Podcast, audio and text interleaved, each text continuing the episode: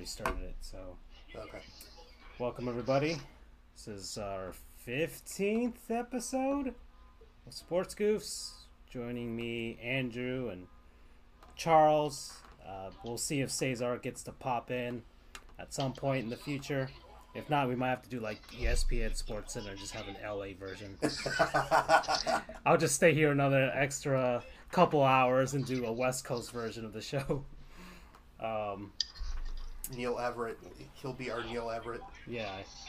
Um, we have well, there's only two NHL games, eight NBA games, 56 NCAA men's games, and 33 women's games. Even though four have already been postponed, and I'm Because assuming, yeah, because of uh, the fact that everybody's freezing right now due to the polar vortex, and um, so that's uh, so everybody who's listening to this, who's living out there, you know, stay warm, get inside, stay safe, uh, And don't find breathe. shelter. That was actually legitimate uh, Advice. advice given by I think the National Weather Service. It Dear said, Lord. Don't take deep breaths Don't when take outside. deep breaths. Wow. So, um, what was that thing you, you said about the Chicago Bears? I'm actually gonna look it up. They changed their not their handle, but the name that comes along with it. They On the- changed it to the Chicago Polar Bears. On their Twitter? Yeah, Oh, it's right there on Google. Chicago Polar Bears. told you. Did they change the logo? No, Uh, I thought they make like a white version of it. Okay. So that's funny by the Bears. Are on tap for this episode. We'll probably and most likely talk about Anthony Davis because he wants out of New Orleans. The Super Bowl predictions for ourselves, what we think, some baseball talk, and we are now 14 days until pitches and catches report, and Bryce Harper and Manny Machado still don't have a team, which is this is I've never seen two free agents of su- such high caliber this deep into this to the off season, and yet they're not signed. And then, uh, our, of course, we got players we remember to forget our, our opinions. I actually have uh, not a sports related opinion thing because now I'm trying to get into like more sports talk radio where they just talk about nonsense. So we'll talk a little bit about nonsense. We were talking about nonsense before this about Madden games and which one was our favorite. And actually, well, which one was your favorite, Charles? Uh, I mean, I played a lot of 2008 Madden 11, and I'm playing a lot of the current, not tw- not whatever this year's edition is, but Madden 18. Yeah, so Madden 18. Okay. And I just play for the franchise with my other buddies who live everywhere else, so it's our way of kind of bonding. Okay, so Madden 08 because uh, certain Vince Young in the Titans uniform shows up on that. I'm Exactly. There's no. I don't think there's ever been a Dolphins player on the cover of Madden. Now that I'm thinking about it, nope. I can't think of one. No, Yeah. not a single one. I know Dan Marino showed up on a NFL quarterback club back in the old uh, N64, PS1, and Sega Saturn days, and uh, I think that's as close as we got for the Dolphins as far as cover athletes. The the Heat.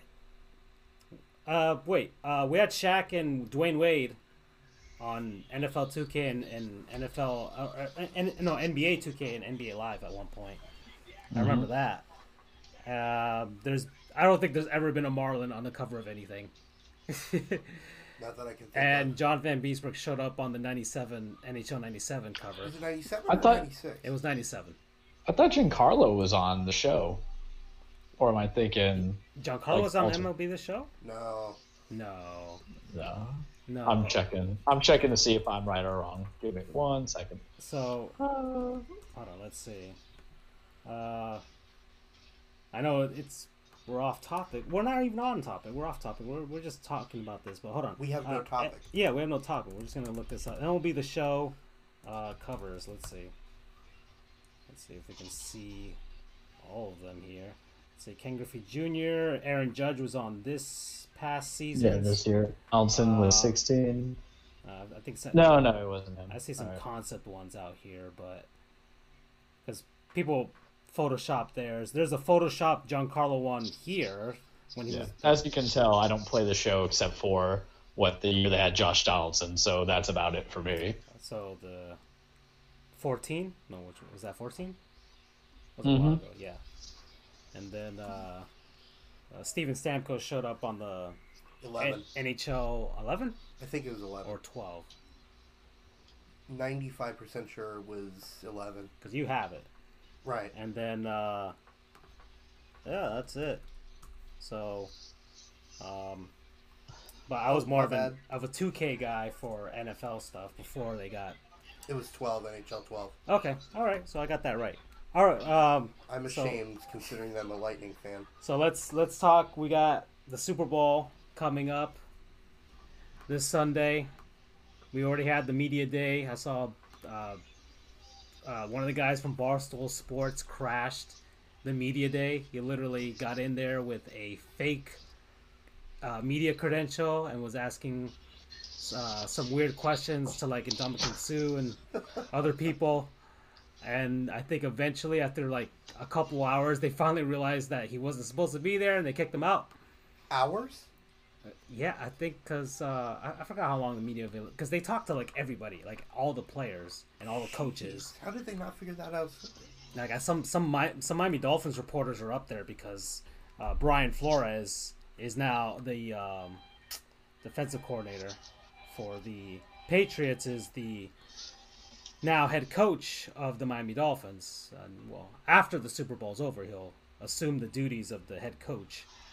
Um, actually, he's Honduran. If y'all didn't know that, so that's where the Flores comes on comes from. That's assuming McDaniels doesn't tell him not to go and just say, "Hey, stick with us, and I'll make you my defensive coordinator when I become head coach in five years." That's oh yeah, and then uh, so I still then there was the the one one question a reporter asked Tom Brady because this I think um, 2000 Super Bowl I forgot which one it was but uh, the, his first Super Bowl against the Atlanta uh, between him and the St. Louis Rams. Right. Yes. Um, now it's come kind of come full circle. He's back here. We don't know if this is the last Super Bowl for him, but it'd be a historic one if he won because he'd have six championships, which I don't think anybody's ever done. But then I found out that if he loses, he would also set a record for the most Super Bowl losses at six. Yeah, he'd be five and four. That'd be his record if he lost. So six and three because he's been to this is the ninth Super Bowl. Oh, is it? Yeah, it's his ninth Lost Super Bowl. track. Yeah, and uh, they asked him, so now that you're a veteran, all this stuff, and you know you remember being uh, a rookie against the Rams, and do, you have any advice for for for Jared Goff today? W- would you give him any advice? And Tom Brady just like, no, I'm not gonna give him any advice. Not right now. I don't know. This is why. Okay, um, this is why I never asked any NHL player when I covered uh, hockey games, like any question whatsoever, because it's all cliched stuff. I there's nothing that I'm gonna ask them about their performance for the game that I don't already know or I don't even expect to for them to say as far as cliche is concerned. Yeah, we'll take it, you know, day by day. You know, uh, we got to take our opponent seriously. Blah blah blah. They're a good team over there and all that stuff. Like, there's no point in me asking you anything. And that question that reporter asked is a stupid question because of course he's not going to give him any advice. If anything, it would have been funnier if you actually give him horrible advice and be like, "Yo, uh, just just hand the ball off every single play." I don't know. Uh, which, if if the Patriots find a way to stop uh, uh, Gurley, who's already has like a couple weeks to recover, and we got C.J. Anderson. Somebody actually uh, was talking about. I think somebody tweeted him that people were making fun of him because he's he's shorter. He's because he's a running back. He's shorter and he's pudgy.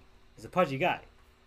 But um, he's like, yeah, I'm, I'm this and that, but I'd love to see I'd like to see those people handle me in the hole. Basically, I'd love to see them going one on one against me. Like, who would? wh- the guy's good. He's already won a Super Bowl. He's doing great for the Rams, uh, and he's he's basically he's he's I call him he's like I actually responded to it like you're a classic Sonic dude. Okay, you're short, you're pudgy, but you pack a punch and you're pretty darn fast. So, uh, so uh, guys, what do you think? What's gonna happen for Sunday, Super Bowl? I, I'll take this one to start out. I mean, my heart wants the Rams to win because the moment it was the Pats taking in to represent the AOC, I think everybody except for those in the uh, New England area basically said we're going Team Patriots. So everybody's like we're going against them. Um, but realistically, you know, Belichick game plans for this stuff in his sleep. He probably game plans for it beginning of the season just to expect to be there. I think they're going to dictate the pace, try to go fast, punch him in the mouth. I think they're going to use James White a lot. Mm-hmm. I really think they're going to test the corners because um, they're going to test Aqib Talib, who kind of looks old. They're going to test um, Marcus Peters, who's just kind of been around miss assignments. They're going to test everybody. I mean, the way to beat Brady in the Super Bowls, as we've seen, is one, put your foot on his neck that's what the Giants showed us. So that's where Aaron Donald and Chris Long, a former Patriot, along with Aqib Talib, are going to do. And the second key is just to, uh, you know, aside from putting your foot on his throat, put your foot on the entire defense because you don't want to have a situation like the Atlanta Falcons who got very, very complacent and let it all blow up. So if you're the Rams, you're going to want to keep to that hot shot offense, whether it be running Gurley and Anderson in the combo or just hoping that Brandin Cooks and um, mm-hmm. who's it, Robert Woods can do something. And if you have a lead, trust your defense, sure, but don't soften up on the Patriots defense. Don't go conservative.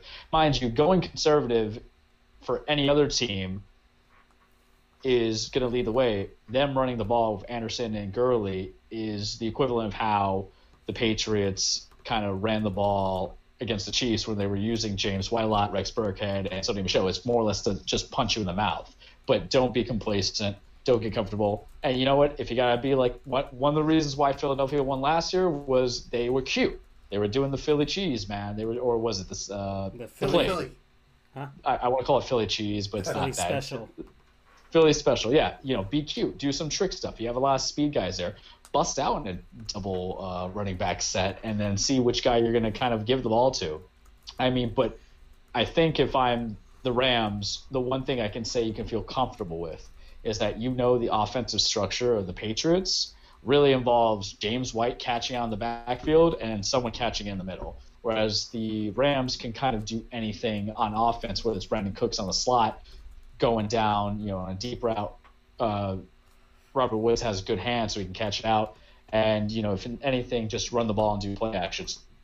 But one point, I don't care if it's 11 points.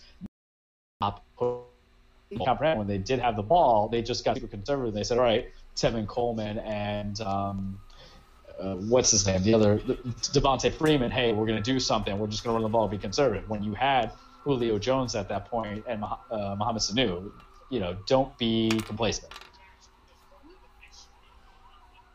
Yeah, I don't know. It's just amazing what the Patriots have been able to do, even though I despise them for their success.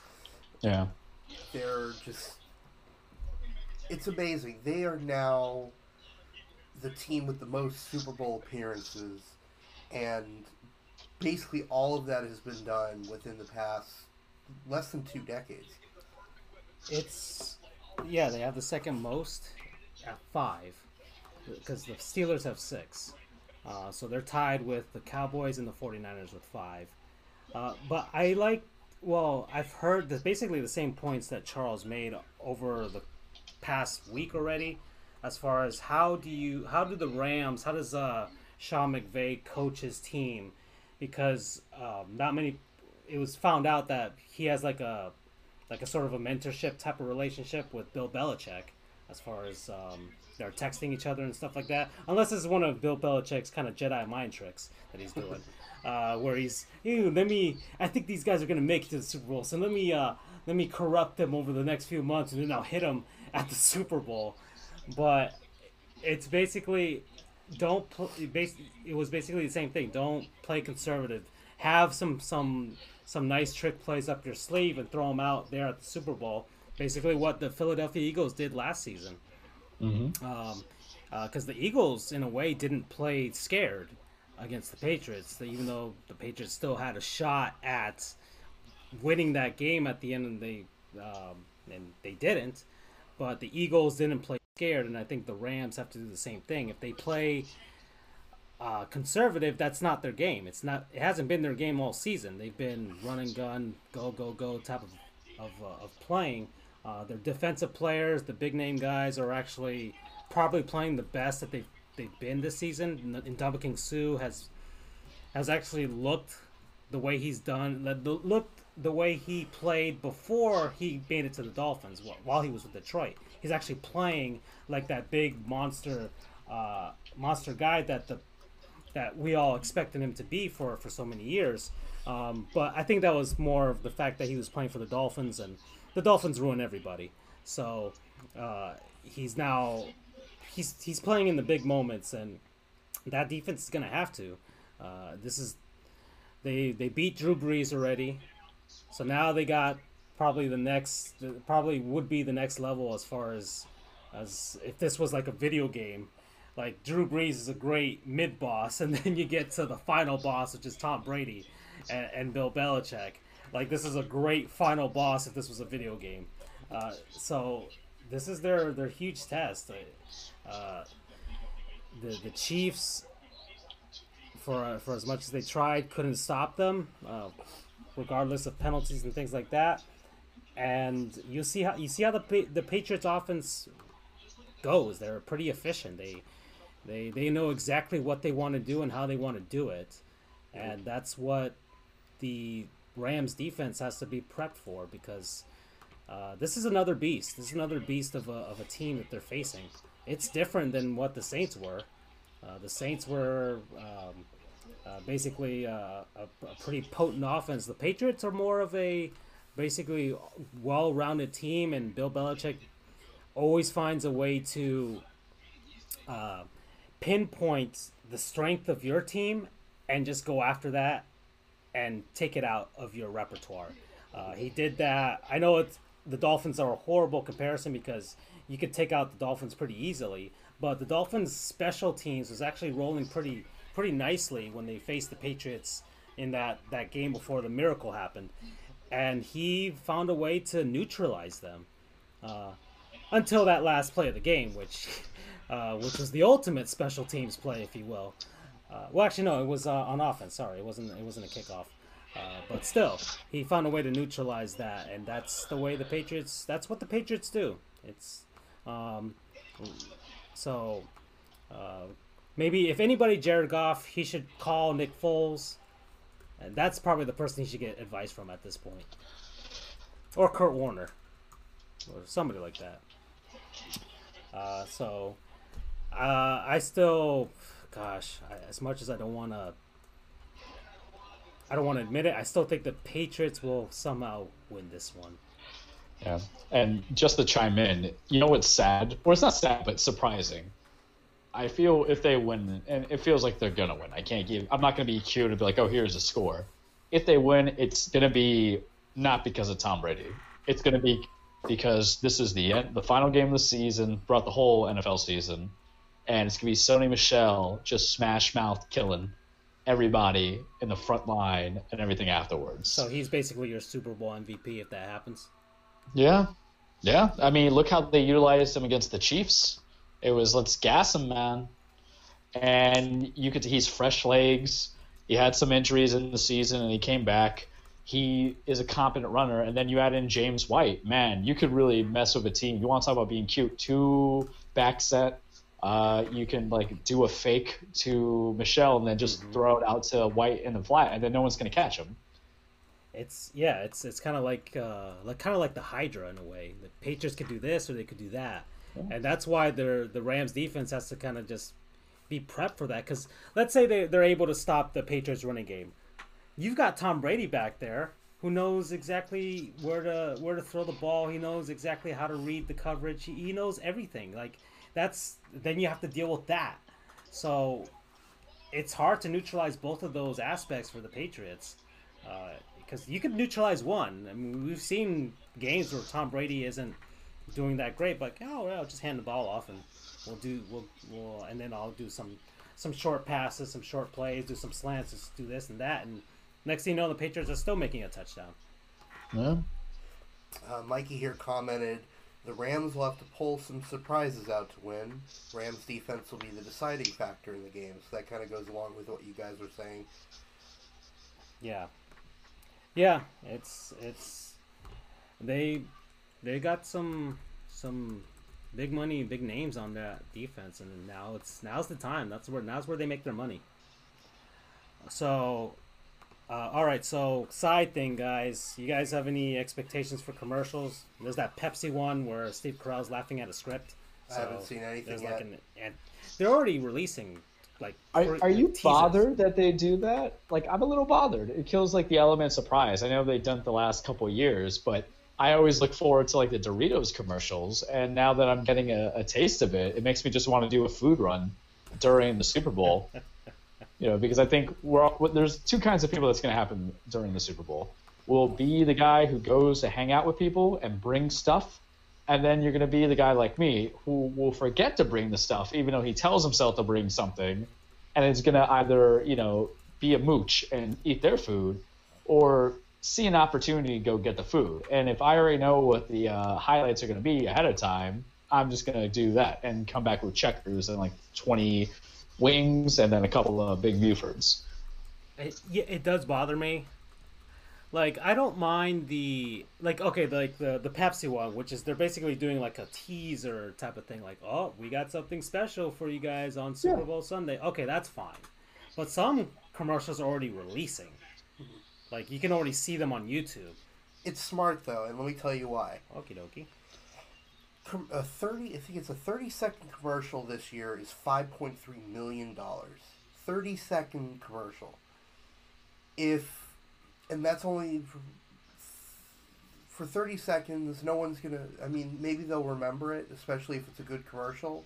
But if you publish it in advance, you're getting so much more play and so much more widespread notoriety than if you just do it the once in 30 seconds. So from a marketing standpoint, you're I guess you're getting because you still have to pay for that spot, but still you're Right. getting more I guess bang for your buck for because you have to produce not only do you have to pay for the spot, you have to pay for the production of the commercial and all that all that other stuff.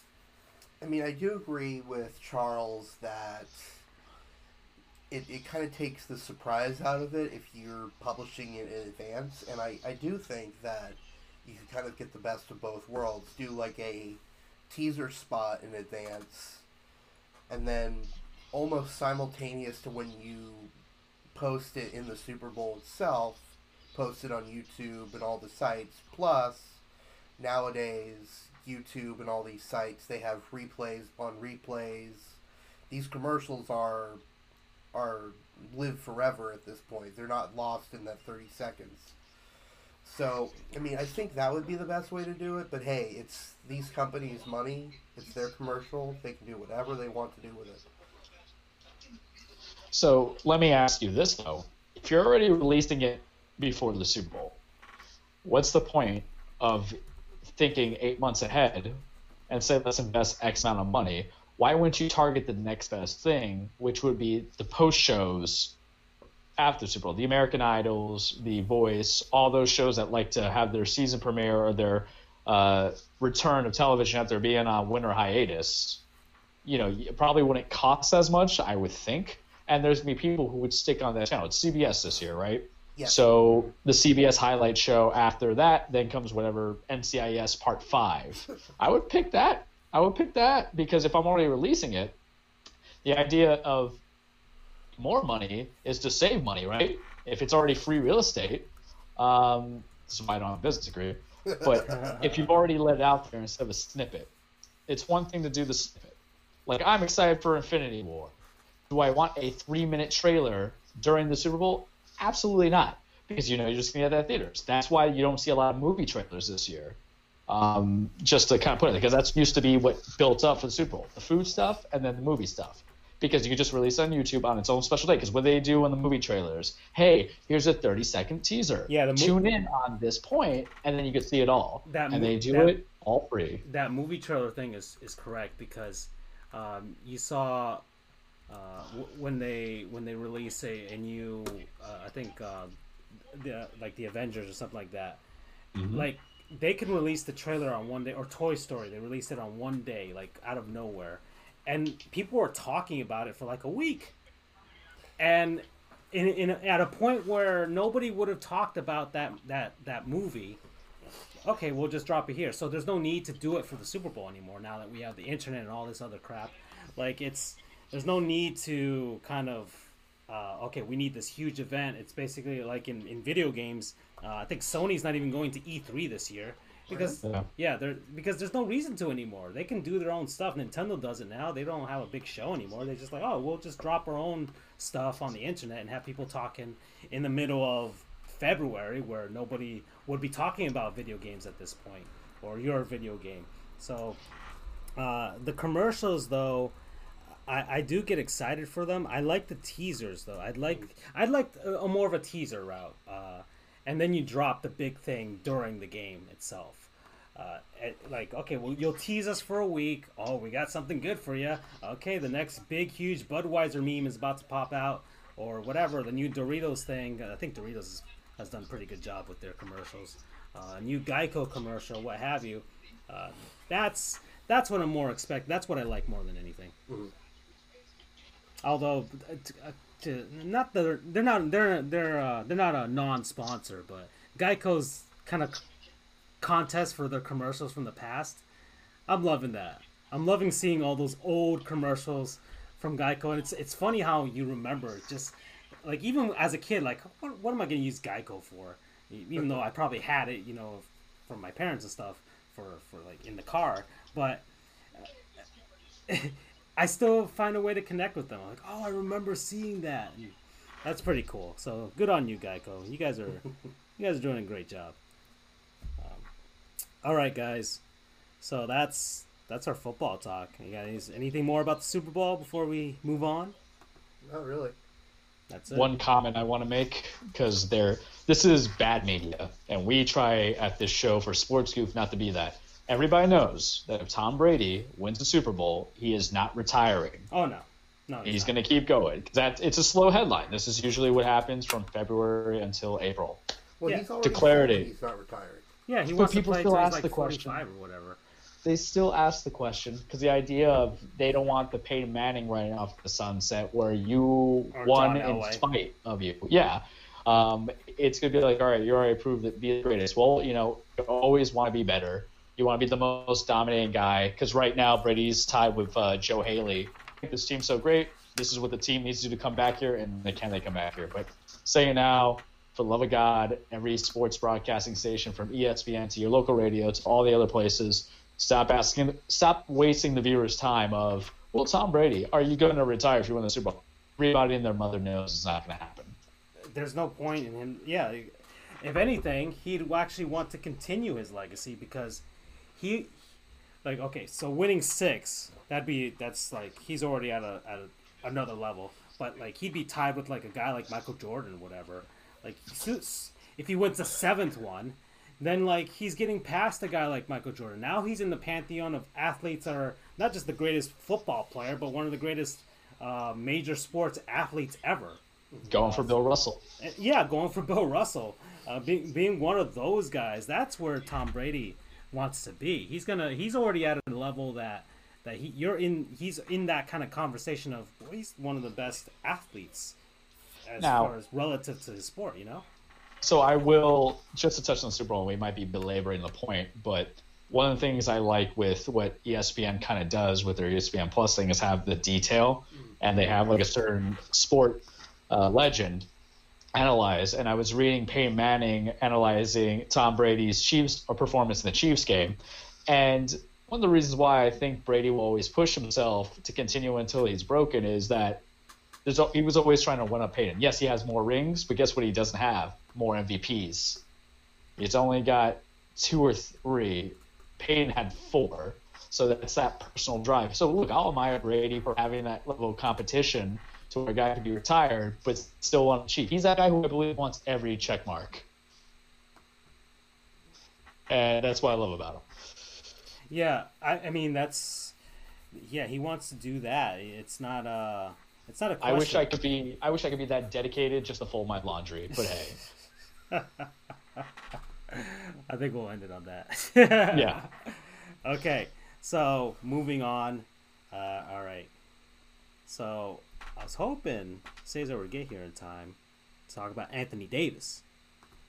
Uh, if he's if he's out there, if he's if he's gonna pop in at any point, I could hold it off. We could go to Major League Baseball.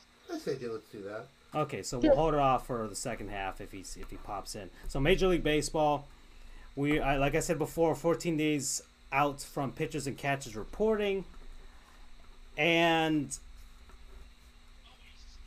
we still don't have a landing spot for Bryce Harper and Manny Machado. There's rumblings right now. The White Sox are in the news, like saying that they're out there trying to get at least Machado. I don't know where the White Sox came from, but And supposedly the Phillies are in the hunt for Harper. yeah, and and and Machado as well. So I don't know where they. I mean, well, I could see the Phillies because the Phillies have money. Mm. The Phillies have a stupid amount of money, uh, and they got a young core that's already. I mean, they they fizzled out last season, but for the most part, for at least three quarters of the 2018 season, they were right there with the Braves and the Nationals for that uh, for that NL East spot. Um, if the Phillies do get one or both, I think that might put them over the top against Atlanta. It might. Um, the Braves are in that conversation for JT Realmuto. Uh, that could be a piece that could hold that that would actually you know well round their team to hold off uh, like a a huge splash by the Phillies if that happened. Uh, but still, it's kind of weird that we've gotten to 14 days out and we don't have anybody, any of those two guys signed. Now, do you believe it's collusion? The way that some of the, uh, like the Kris Bryants and um, a couple other guys are saying it is, or do you think it's just nobody wants to pay up the pony it up? I mean, well, let's eliminate. Okay, so let's let's try and play both sides. All right, so Okay. let's say we're on the side that doesn't believe there's collusion. We, let's find a reasoning for that. Now, not every team is going to be in on these guys. Let's let, let's eliminate the teams that we know are not going to sign them. The Marlins, that's that I can I can assure you, the Marlins will not sign any of those two guys. Um, the Marlins, uh, although Yanks the- aren't going for Harper. yeah, the small market teams, the Marlins, the Rays, the Oakland A's, uh, those types of teams, they're not going to sign them. All right. No. Um, then let's look at the big guys. Okay, the Boston Red Sox, they just won They the World Series. anybody. Yeah, they just won the World Series without those two guys. Don't need them. The New York Yankees, We have a crowded outfield. We can't even get rid of Jacoby Ellsbury, so that's our logic. That's true. You guys are trying to unload him. Uh, uh, yeah, Ellsbury. Uh, you got Giancarlo. You got Aaron Judge. Um, uh, it- that's yeah. You already guys have a. You guys already have a crowded outfield. Heck, john Giancarlo's a right field. You guys have two right fielders. Um, The and, good news is they have the DH, so they can. yeah, they're in the American League. Of course, that that's what. Um, Giancarlo's probably just going to become a DH at some point. Um, and then you've got uh, the Los Angeles Dodgers, who additionally everybody thought was in the running for at least Machado since they traded for him. right. And now it looks like the Dodgers are not in the running for him. Maybe in the running for for JT Realmuto, and actually they're they're cutting back on salary, uh, getting rid of Matt Kemp, getting rid of Yasiel Puig. Uh, maybe uh, the the Dodgers have spent the most money out of anybody at least the last five seasons. You would say. Uh, two hundred million dollar payrolls and everything like that. So maybe they're trying to save some money because even though baseball doesn't have a salary cap, I think they do have like a luxury tax. That they do. and I think they would be in the repeater tax this time. Yeah. So it just increases them and the Red Sox. We're also trying to shed the salary. Getting Giancarlo didn't help, but you know, for some reason we say, hey, we need more strong hitters than pitchers, but that's a different story for a different day. and it, it didn't work out in the playoffs. That's for sure. Yeah, you always need pitching, right? I And mean- that might be that might be a thing too. I mean, we mentioned it because we talked about Harper and Machado, but Dallas Keuchel's still out there. Mm-hmm. And then there's the trade rumors for Corey Kluber, who is an excellent ace. I mean, look, I'm waiting for us to just go for Keuchel because even if his numbers were kind of soft last year, mm-hmm. he's he's a starting one on so many 25 of the 30 teams that are there. He would be our starting two if we threw money at him, and he might be asking so much. So here's the thing: these guys aren't going to hold out and not play the season like some football players might, um, because they want to help their image for the next season. But I, I envision like a lot of one-year contracts at a high salary. Like I can honestly see uh, the one-year, So basically, thirty million dollar contract like to Harper to go back. Like a Kevin Durant type of thing. Yeah, but this it's different though. For for Durant, it was for salary cap purposes. For here, it's like, okay, you guys don't want to do this. Let's wait until everybody goes into arbitration. Arbitration ups the numbers. You have to play ball what independent people are telling you should pay us because you saw it a little bit this year in arbitration. Then arbitration will influence free agency. And remember what's coming up in about two years: a new collective bargaining agreement. Yeah. So it, it's tragic because here's the thing: like, if you ask me now, Charles, what do you think's happened? I think Harper goes back to Nationals because I think I could woo him with a one-year, thirty million dollar contract. Machado's the only one I could see taking a short-term, big-term contract, two to three years, two to four years. Uh, I know Washington, not Washington. I'm sorry. I know that Philly was interested in him. I know Chicago was interested for him. They trade for his brother-in-law. LA doesn't want him because did he have an impact? Plus, he didn't help himself with Johnny Hustle not it's irrelevant at best because I get where he's coming from, but they might see that as a cancer. And you guys can't see me, but I do with the quotation fingers because whatever. Machado, he's not the prize pig at the fair, but he's a good consolation prize. And that's what teams need to remember. Mm-hmm. But I, I, I think these, I think Keuchel's also going to get the the one year deal. And you know who it benefits? Those teams that thought they were going to lose him, but they can keep him for another year. Because what happens with staying with another year? You get another year of their prime. I see Houston, who already has Gerrit Cole and Verlander. You get Keuchel on a one-year, twenty million dollar deal. You're good because you're built enough as a team to make another deep run. You get Bryce Harper back at Washington at a one-year, thirty million dollar deal. Hey, guess what happens? You might be able to battle out of a crappy NL Central team, or I'm sorry, NL East. Yeah. Um, and then you know what this also helps out? Mike Trout Mm. because next year's the year. That's So right. you have a perfect storm. And remember, Uh, the Phillies have like a massive. ton of cash. Yeah, they they have a massive eye on getting Mike Trout. In fact, he's the Yeah. biggest prize out of anybody.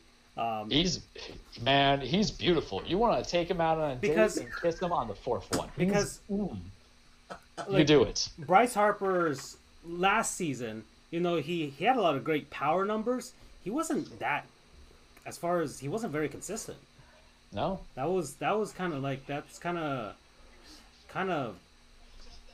I mean, not ruined his his prospects because he's still one of the best players that you could get out there as far as youth and getting into his prime. But it's an anomaly. yeah, that's true. So And- he could have a bounce back season, and just be back Yeah. to normal. Um, Yeah, and but you know you have a situation like that. But come next year, you're gonna have a guy who's always like AL MVP in consideration with Mike Trout and his skills, and it helps Harper, I think. Yeah. I, but the Phillies do have a, a lot of money. I think they, if they, they could go, they could do a splash and get one of them, maybe as a as a way to entice Mike Trout to come on over, uh, Yeah. because if you entice, if you if you make a splash and get Harper, because uh, Mike Trout's um, doesn't conflict with anybody in the outfield. Uh, you, you you trade whoever you have to do uh, to, for that. You, you get him regardless. Okay. Uh, Yeah. You get Manny Machado in on there. Have a, have an infielder, and maybe the Phillies have a nice bounce back season. Maybe contend for the wild card or win it, uh, which is a lot better than what the Angels are doing. Yeah.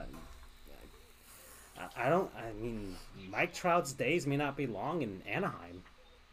No. And I mean, he's going to basically not not to take over the subject, but I just find Trout fascinating because he literally is our modern day A Rod of the free agency going for the big white whale Right. um, that you could land. He, it's pandemonium. Every team wants him, and the team that has him really can't do it because Mike Sho- Mike Scioscia, one of the most respected managers, and I hate the Angels because every time we went against some playoffs, most of the time we lost except for 09.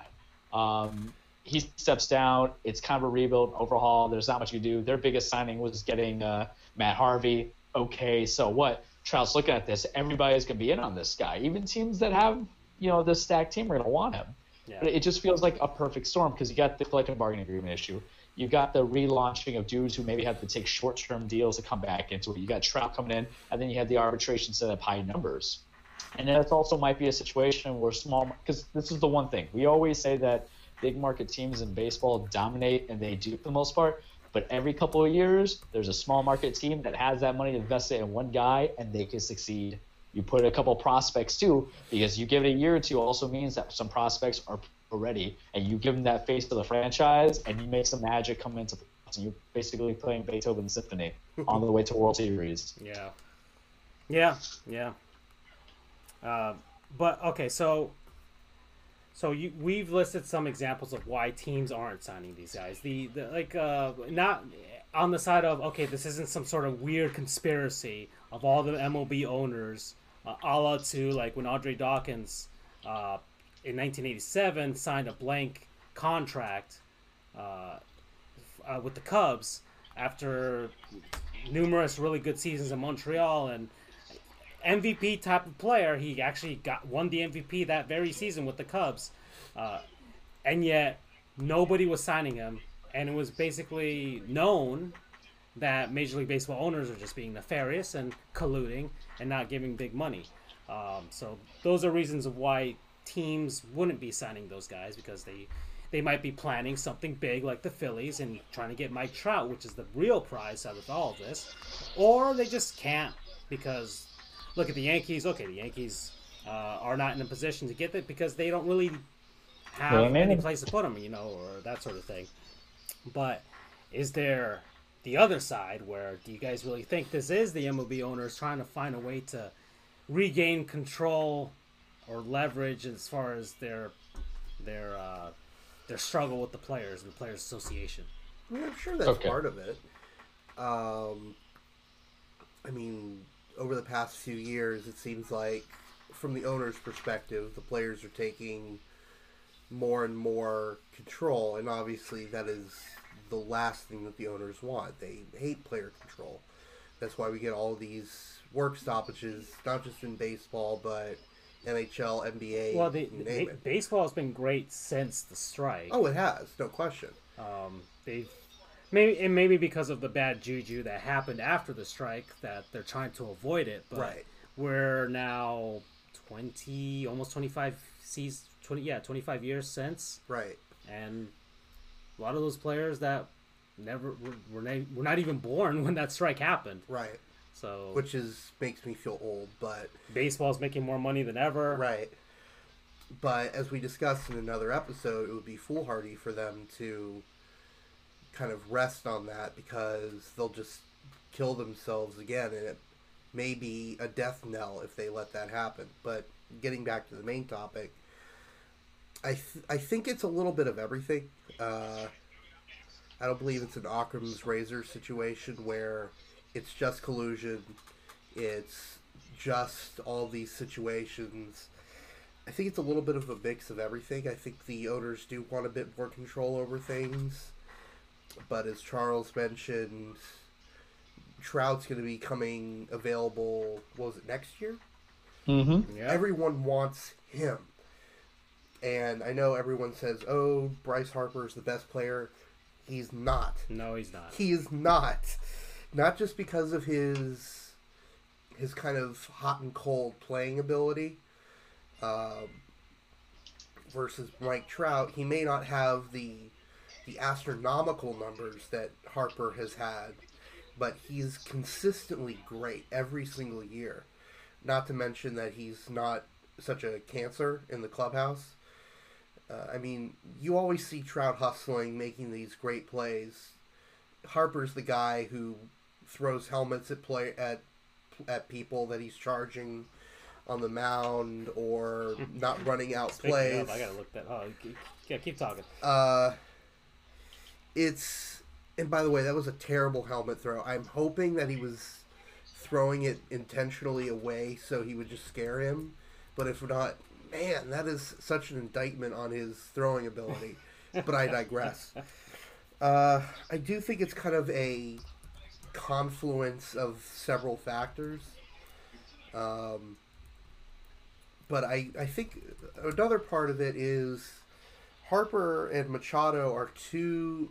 Not that they don't deserve all this money for their playing ability, but I think they're being a little bit too stubborn as well. Because my guess is they're like, "Oh, you're only going to give me 150 million dollars? That's that's beneath me."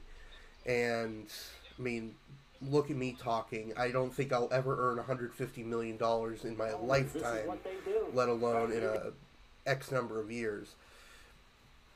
But I don't know. I think it's it's a few factors together. I think everyone needs to kind of give a little.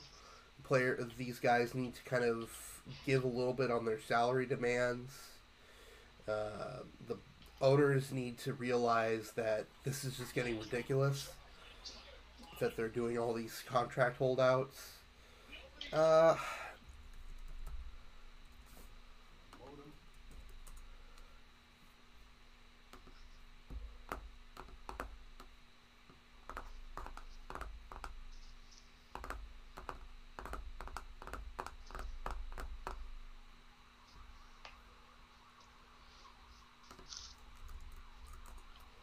apparently, we're back. And we're back. Uh, so yeah, what do you what do you think, uh, Mikey Charles? Do you Alrighty. was my rambling on point at least? It was. Now I'm gonna I'm gonna do a new fun game, boys and girls, called role playing. Okay. My name is Ted Lerner. I am the owner of the Washington Nationals. I have paid Stephen Strasburg. I have paid Jordan Zimmermann. I have paid Ryan Zimmerman. I have paid Bryce Harper to a degree. I have paid all these guys. I paid Gio Gonzalez. Yeah. I have been paid them so much money because I care about the image and the quality of my product. I care about my brand. I want to be the guy, the owner, who you know their name when they own a baseball team, any sports professional team, because unless you're a dedicated sports guy or girl, and if you're not a dedicated to your city, you might not know who I am. He wants to be the Jerry Jones of Major League Baseball. Exactly. And I'm not saying him particularly, but this is an example that's coming in. And I have nothing but a few pennies to show for it. And I am sick of dishing out these six, seven year contracts. Guys are getting paid over a $100 million plus for limited performance, and they're still given fully guaranteed money for all of this stuff, even though they might only play in 20, 60, 100, a full season of games, and they still get me nowhere. I still have to pay them the full amount of money on a year spread, and they don't bring me anything, and we don't even make it to the playoffs, or they mm-hmm. have a bad year. Mm-hmm. My name is Hal Steinbrenner, and I paid Jacoby Ellsbury a seven year, hundred plus million dollar deal, and he didn't play a lick of a game. So as the owners, we're sick of doing these long-term contracts. Because what do these players look for? I can on their point of view is they want longevity and they want a place to call home because they're sick of losing a good portion of their money in hotels and places that they have to stay at that cost them their own cash and they have to pay for their trips and all that. But if I'm the owners, I'm doing collusions like, look, we want to pay you, but we don't want to pay you more than we should pay you. So there in mind makes me think about the Vikings. I'm going to bring it from one sport to another. What did we do with Kirk Cousins? We like you. You're 29. We don't know if you're a system guy or we don't know if you could be an any kind of guy. We're going to give you a three-year, 84 million fully guaranteed contract. That's what the owners are kind of, I feel, are going to look for. They're colluding the blackout dudes because they're sick of giving these very long periods. Baseball's the only sport, man, where you can give Giancarlo Stanton a 10-year contract averaging $30 million, equaling 300 million years, and no matter what, wherever he's traded, he that that team is on that ownership is on the hook for that money. And if I'm an owner, I don't want to take a guy's contract that was good then, bad now. Why? Even if it's going to help me get a couple prospects or whatever, even if it's the equivalent of basketball where we're trading in contracts, we have to have contract matching. At the end of the day, if a guy's just not good and he cashed in early on him being good, but now he's just injury plagued and just crap, why do I want that? So if I'm an owner, if I'm Ted Lerner, if I'm Hal Steinbrenner, God forbid, if I'm everybody else in the MLB, why what should I have to suffer for expectation when I should pay you for reality? Mhm. You want this amount per year? You get that for two years. You get collective bargaining agreement. Well, actually, there was an article I read that it kind of goes to what Charles was saying. That basically, this is probably the end of long-term contracts because I mean, look at what happened with uh, Rick DiPietro with the. With the oh no, that is the worst long-term contract you could ever hear about. in case anyone doesn't know that, Rick DiPietro was a gold goaltender for the New York Islanders back in the early 2000s. And they gave him, what was it, a 10 year deal? Yeah, It, was, it was some Rick- astronomically unheard of contract. And the thing is, okay, so Rick DiPietro, um, I'm sure Islanders fans, whoever is an Islanders fans that would listen to this, are, are having a field day with this. Okay, so in the span of two seasons in a row, the New York Islanders used their top pick, their top draft pick, to get two goaltenders, Roberto Luongo, and in the following season they got Rick DiPietro at I think number one pick. Um, I think he was the first goaltender to ever go number one. Uh, that I might be, it might be somebody else, but I I think he was. Uh, the Islanders chose to stick with DiPietro and traded Luongo off to Florida. Uh, uh, completely one-sided trade as far as that In was concerned. Yeah, in hindsight, Luongo is now basically he's going to be a Hall of Famer. Um, Rick DiPietro, however, uh, I think he had a couple of really good seasons, like very promising. Like, okay, this is our guy, and they gave him the the, the notorious contract. So here I'm reading Wikipedia. On September 12th, 2006, so we're a little over 12 years since then, he signed a 15 year, $67.5 million contract. Yeah. It, it's it's ridiculous, and and Roberto Luongo actually got one of those super long contracts too, like of twelve years with the Vancouver Canucks. But the difference was Luongo uh, had proven to be one of the best goaltenders in the league, and DiPietro, at that time nobody knew this would happen, but became the poster boy for. He was basically uh, Carl Pavano on steroids, Charles. yeah. I feel it. Disappointment, but jacked. Oh no, but it, he barely played. He, he he actually there were full seasons that he missed. And a lot of it's not his fault. I mean, I mean, yeah, he, injuries are injuries.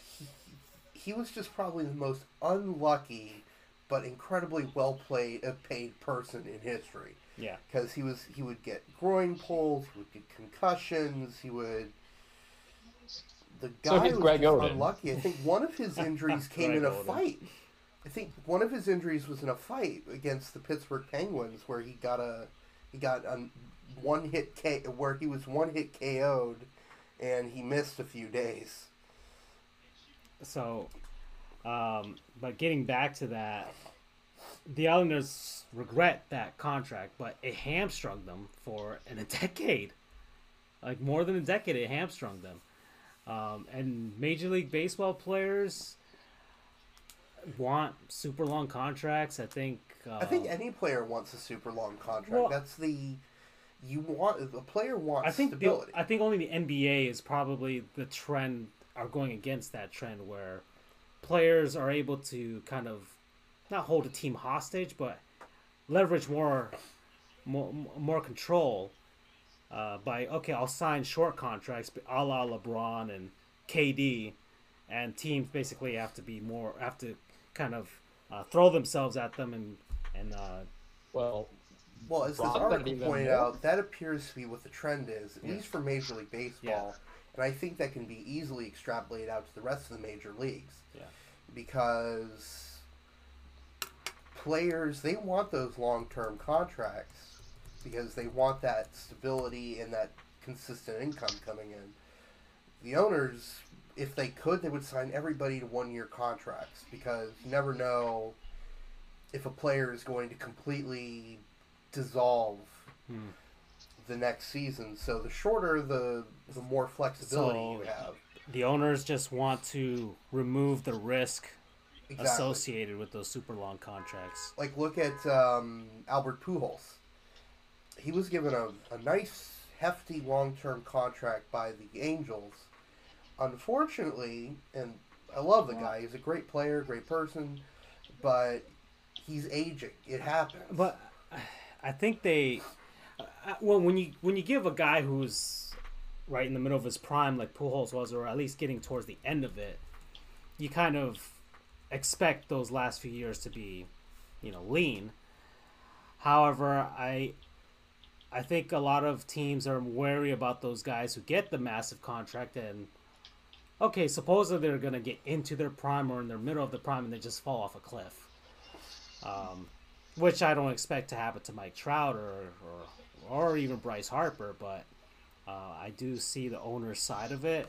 However, um, it, it it comes with the territory, and if they if they want to go at this, then they can. But I don't think baseball's getting a salary cap unless because teams are making money. Um, even though baseball's popularity is is is is not as much as it used to be, there's still a lot of money to be had.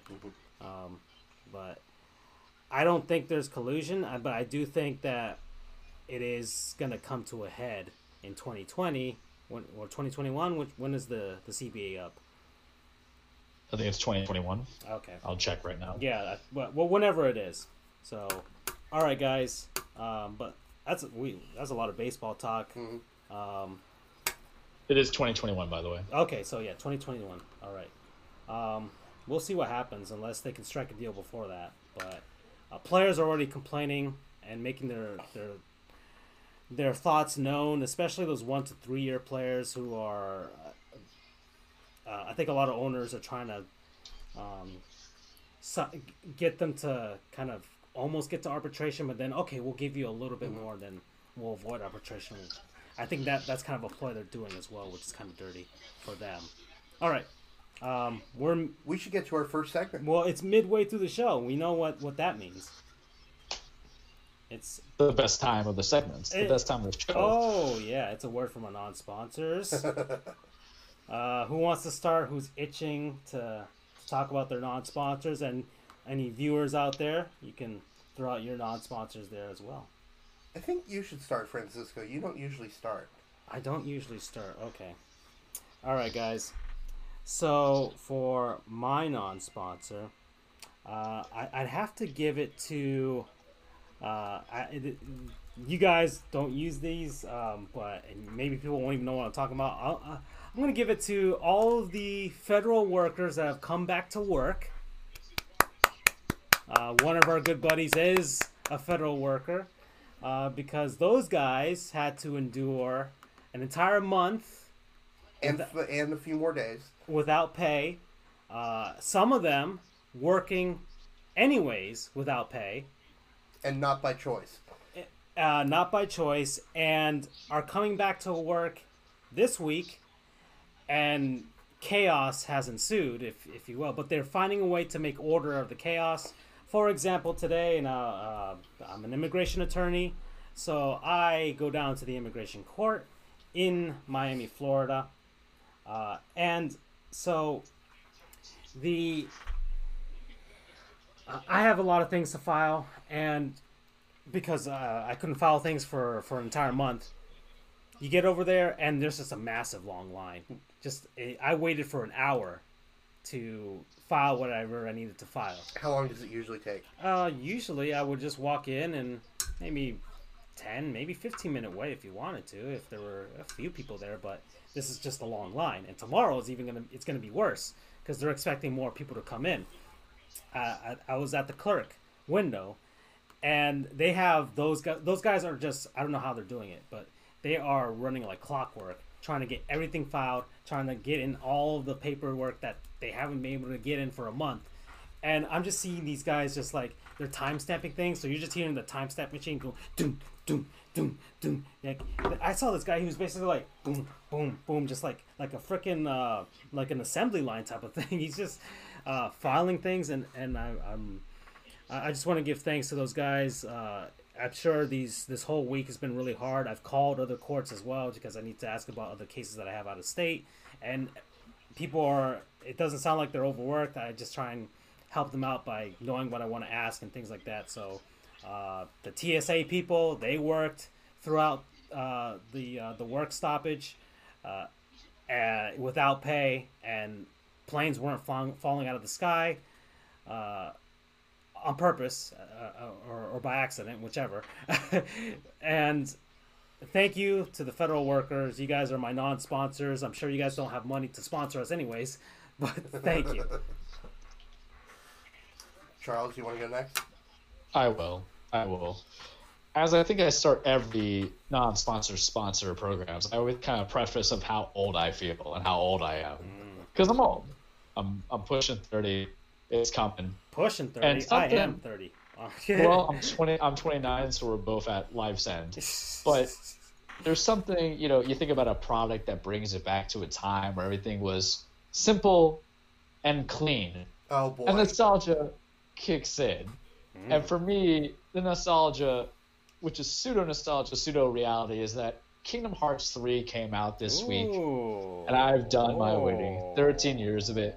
Not only at Sports Goofs are we just a sports program, but we, when we have a working computer, like to play some video games. I play video games over here at my place. I have, a, I have my eye on a capture card, so I, I will. it's up. coming. It's yeah, coming. I'm but if you like a little light JRPG mm. with a story that makes no sense, blended in with true. Disney characters, with the story of friendship, no, the, the, bond, the story loyalty. will make some more sense if you buy every part of the story, which includes the handhelds. And there's exactly. even a Japan. There's I think there's a play in Japan, like a show in Japan. That's also part of the the canon timeline. So but let's be real. If you ever want to beat some thugs up with your boys, Goofy and Donald, Hercules, you know, a couple of people from the Big Hero 6 movie, which I only seen once, and a few other things, and you want to have fun and you want to feel simple and clean, go to your sanctuary. Obviously, I'm playing off the titles for those who never play the games. That's the name of the great music. The soundtracks are phenomenal.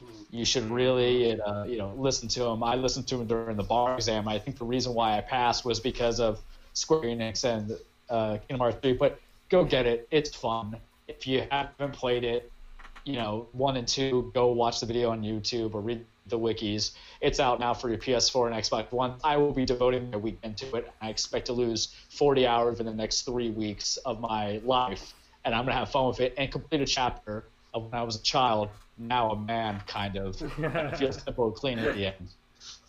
Nice. Uh, promo code. Promo code loyalty because I waited yeah. All right, mine is not a product actually, and my non-sponsor of the week is dogs. Aww. Dogs are awesome.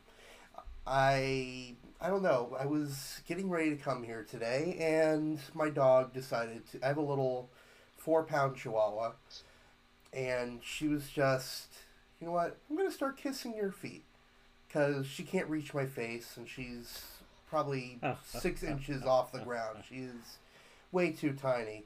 Actually, let me see. I'm gonna shoot something over to Francisco so he can post a picture of her online. Um. Your dog's a long-haired Chihuahua, right? That is correct. I'm, I just put a Google search for long-haired Chihuahua, so you have an idea of what she looks like. She's more likely than not cuter than that. And uh, spe- uh, all right. Sounds like loyalty to me. um, but she's like, it's unconditional love, and dogs are awesome like that. Here, I have a picture. I'm gonna send it over right now. Mm. Um, dogs are just awesome. and uh, there's not really much more I can say than that because it's it's kind of a fact. Dogs are awesome, and they make everything in life better. They they are better than any food, drink, drug that you think makes you your life better. Dogs and really pets in general, but especially dogs, are Ah, thank you, Charles. A good non-sponsor sponsors. Um, just dogs are fantastic. I, I know I'm rambling here, not really saying anything of much substance, but hopefully you understand where I'm coming from because dogs are awesome. Um, and hopefully I can stall for a few more minutes while Francisco puts. Yeah, I'm trying to find a way to get it on my screen here. So just give me a second. But yeah, no, the dogs are awesome. I have two dogs of my own right now. Well, they live in my parents' house. Um, uh, I love dogs. Dogs seem to connect with me. Uh, my every time like my aunt's kids have to go out someplace on vacation or whatever, they um, they they leave their dogs at my aunt's house, and sometimes I walk in the door, and all of a sudden there's a dog there, and it just brightens my day. Once I get there, the dogs always seem to connect with me, uh, whether it's uh, a little Chihuahua, a Schnauzer, or a giant pit bull. Uh, I seem to connect with all of them, and I just kind of find a way to do that. I have the El Paso Chihuahuas up there for some reason, um, uh, and so um, They're actually- kind of my adopted team because, well, Chihuahuas. Yeah. So I can't seem to get it up here, but I already showed what an, a long-haired Chihuahua looks like. So uh, she looks kind of like that, but she's she's all all black hair, and um, yeah, yeah. But next, I we'll, we'll we'll try and get the photos and we'll download them. We'll show them off next time. We'll probably have like a slideshow or something uh, of all our dogs and That'd be a nice little mini segment. Is the the dogs the sport goofs? well, actually a lot of teams are getting dogs now. Yes, the the the Blues. They well, that's kind of odd because they're training the dog to become a service dog. Yeah, but still, it's But still, still. a mark. Uh, I don't know if it's a, well, it is a marketing tactic, and, Right. You know, oh, a little dog or whatever. But um, but I'm actually gonna put that up screen. St. Louis Blues dog. there it is. St. Louis dog. His name is Barkley. Sure. Yeah. And then across sports, uh, in particularly in college football, they have tee retrieving dogs, where Mhm. after a kickoff, they'll have a dog run out and pick up the tee. I know Boise State has one, a couple of others. Then in minor league baseball, you have bat dogs, which Yeah, will come out That's actually what I was looking for. and retrieve bats and uh, deliver balls and drinks to the umpires. And then now you have hockey dogs. Yeah. Now we have hockey, hockey dogs. And a lot of uh, there's and there's some college teams that have dogs as their mascot and have an actual dog as the mascot. Right. Um, you, uh, like Uga, who was almost killed I know. by the Texas Longhorn mascot. Right. And then you've got Reveille, who's the the collie mascot of Texas A&M. The Volunteers have a dog mascot. Smokey. Tennessee. Blue, I think it's a blue tick coonhound. Hmm. It's definitely a hound of some kind, and I know University of Tulsa has it's it's not an official mascot; it's a secondary mascot, who's a golden retriever, which makes sense since they're the golden hurricane. Real cute dog. So, just kind of wrapping it up. My non-sponsor of the week is dogs. They're awesome. They're cute. They love. I love them. Enough said. Uh, I guess my promo code would be adopt if possible because there are a lot of dogs out there who need loving homes, deserve loving homes that don't have them. And I know there's some circumstances where you can't, whether you're adopting, where you're getting a service dog and they need certain requirements, or uh, if you need hypoallergenic, things like that. But if you can, adopt. I mean, all dogs deserve love, not necess- and that's including the ones that don't come from a breeder. So that's both a that's both a promo code and a PSA. And remember to spay and neuter your pets. yes, Oh, as, as that- Bob Barker would say. which is such a fantastic and fitting name. Think about it. Talking about sp- uh, spay and neutering your pets from Bob Barker. Oh, of course. well, that's the end of that segment. we can end on that. All right. Uh, so, thank you, everybody. So, dogs, federal workers, and uh, Kingdom Hearts 3 are non sponsors. Don't think twice to go buy it. Yeah. So, um, All right, what's next? what's next? I guess we can go to uh, players we remember to forget if you guys want to, because. Oh yeah, Uh, we could do that. Do we do we have anybody? Anybody out there? Uh, do, you, do you guys uh, prep for? I or- mean, our our uh, our little dialogue kind of created one for me because I was gonna go somewhere a little out there, but I'll start with uh, one. So this came up in our message logs between Mikey and us because Graham Harrell is appointed the offensive coordinator for USC after the new Arizona Cardinals uh, head coach Cliff Kingsbury was there for a hot minute as the OC for USC. And no, it's not going to be Graham Harrell. It's going to be one Cedric Benson, who I will talk about as my player that we remember that we forgot. Um, so Cedric Benson had a very interesting career. He played uh, at the University of Texas. He was a uh, contested All-American. He was drafted by Chicago Bears, uh, fourth overall in 2005 NFL Draft. He also played for the Cincinnati Bengals and the Green Bay Packers. Long story short, he kind of had a very rough go with the Chicago Bears. He was injured a lot. He got into some trouble with the law. And this is the guy who they had in a high position. Is like, you know what? We don't want to deal with you. They got rid of him. So he ended up going to the Cincinnati Bengals and was kind of there for the pseudo resurgence of the good years of the Bengals when Carson Palmer was there, and I think also when they got um, Andy Dalton for a year or so. Uh, he put up some thousand yards seasons there, like once or two times. Uh, not a lot, but he was a consistent face there. And his personality kind of meshed a little bit with Chad Johnson, aka Chad Ochocinco, which was very rare because he didn't really agree with a lot of people. So he was let go by the Bengals in 2012. So people were like, okay, where's he going to go? The reason why I bring him up when I saw the name is I remember when he signed with the Green Bay Packers in 2012, and the sports media just jumped on it because they felt that this was the missing piece. Because what was always the knack about the Aaron Rodgers team when he was a little bit younger? They had the passing game because at that time it was. And we're going to bust out some names here aside from Jordy Nelson. You had um, Donald Driver, Donald Jones at tight end, uh, but you had a rotating door of guys who were running backs that couldn't do it. So they needed to think. So they were like, all right, he's going to be the completion. He's going to do it for us. Little what happened is he was signed in August for a one year deal and then got injured in October with a Lisfranc injury on his foot. And then he didn't play anything after that. So he kind of disappeared. Um, you know, he had a an okay career at the end of the day. He had, I'm kind of looking at stats, three uh, thousand yard um, rushing seasons and didn't do anything in Green Bay. But it was the arrest that he had in 2008, which was a DUI. 2010, when he punched a bartender in the face.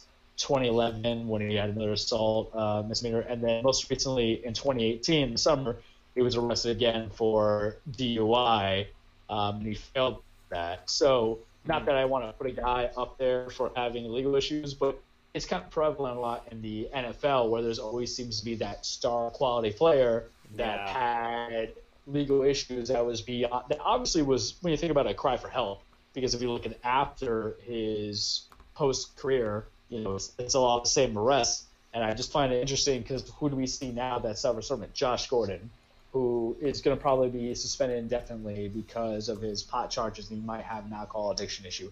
Justin Blackmon with the Jaguars, who basically had two years of playing time, but had a combination of, of, you know the pot use and then the alcohol use, and then I think he punched somebody if memory serves me right. Um, makes you kind of wonder. This is a player you forget. You remember to forget. He wasn't bad. It was just he was a I don't want to say victim of circumstance, but it was an interesting what happens when you're a young cat making all that cash and you don't have the proper safety net in the NFL, and what's happening now to him. I, I think uh, there's a uh, there's a point there that you said uh, as far as maybe it was a cry for help because there's a, actually a great um, charitable thing happening today. It's actually Bell Let's Talk Day. So Bell is a I saw that. What is Yeah. So- what is that? Okay, so Bell is one of the, uh, I guess, telecommunications companies up there in Canada, Um, Yeah. They they are the I guess the, the naming rights for the Bell Center, which is where the Montreal Canadiens play of the NHL. Uh, every season they do uh, a charity called Bell Let's Talk. I forgot how much money goes to each tweet and retweet of the hashtag Bell Let's Talk, uh, but it goes towards mental health, uh, raising awareness for mental health and and trying uh, raise money to help people get treatment for mental health because uh, I know that we've we're coming a long way.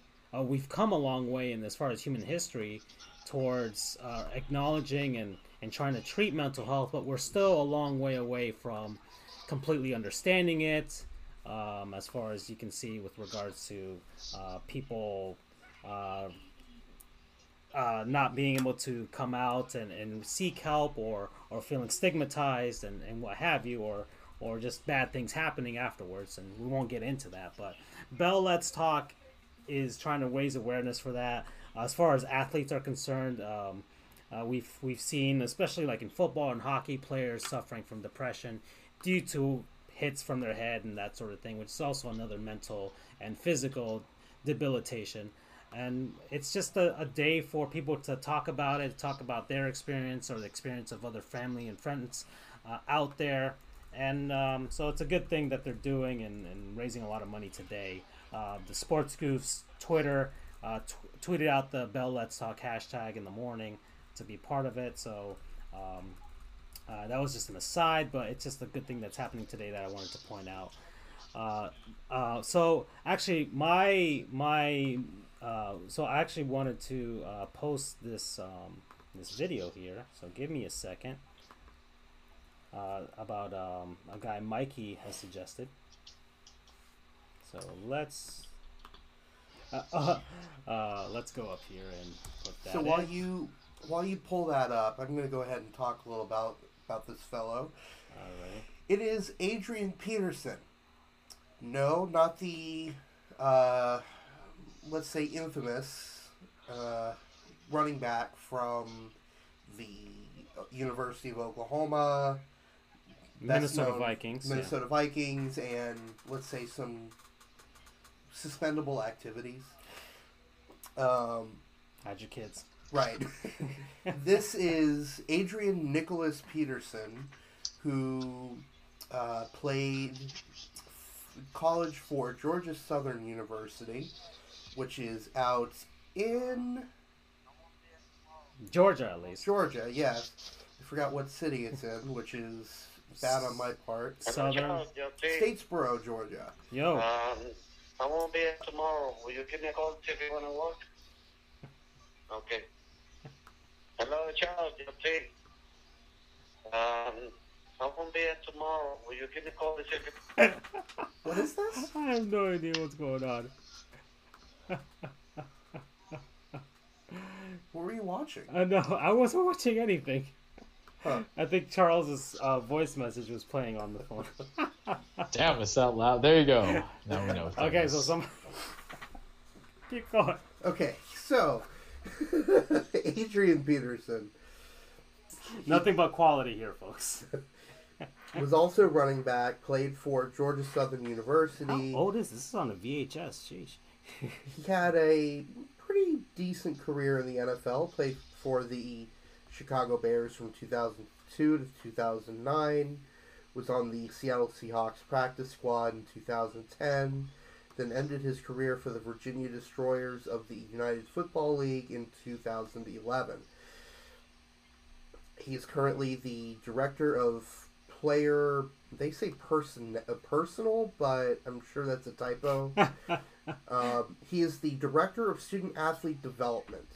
Uh, he was announced at this position in October of 2018, and he is very well known for the clip that Francisco is about to pull up on. Well, I already pulled it up. It Oh, was you already, did? Yeah. I already, I already showed it. That was a heck of a run. Very Not- Oklahoma Adrian Peterson esque. Yeah. Uh, I'm trying to get to the other one. There he is. Okay. So that was a very good run. He his career, not including the playoffs, he had six thousand. He's from. Gainesville. Well, twenty something miles outside Okay, of so yeah, Gainesville, okay, but he went to school at Santa Fe. Okay, Right. All right. Yeah. Yeah, you're Um, right. Alachua, Florida. Yeah.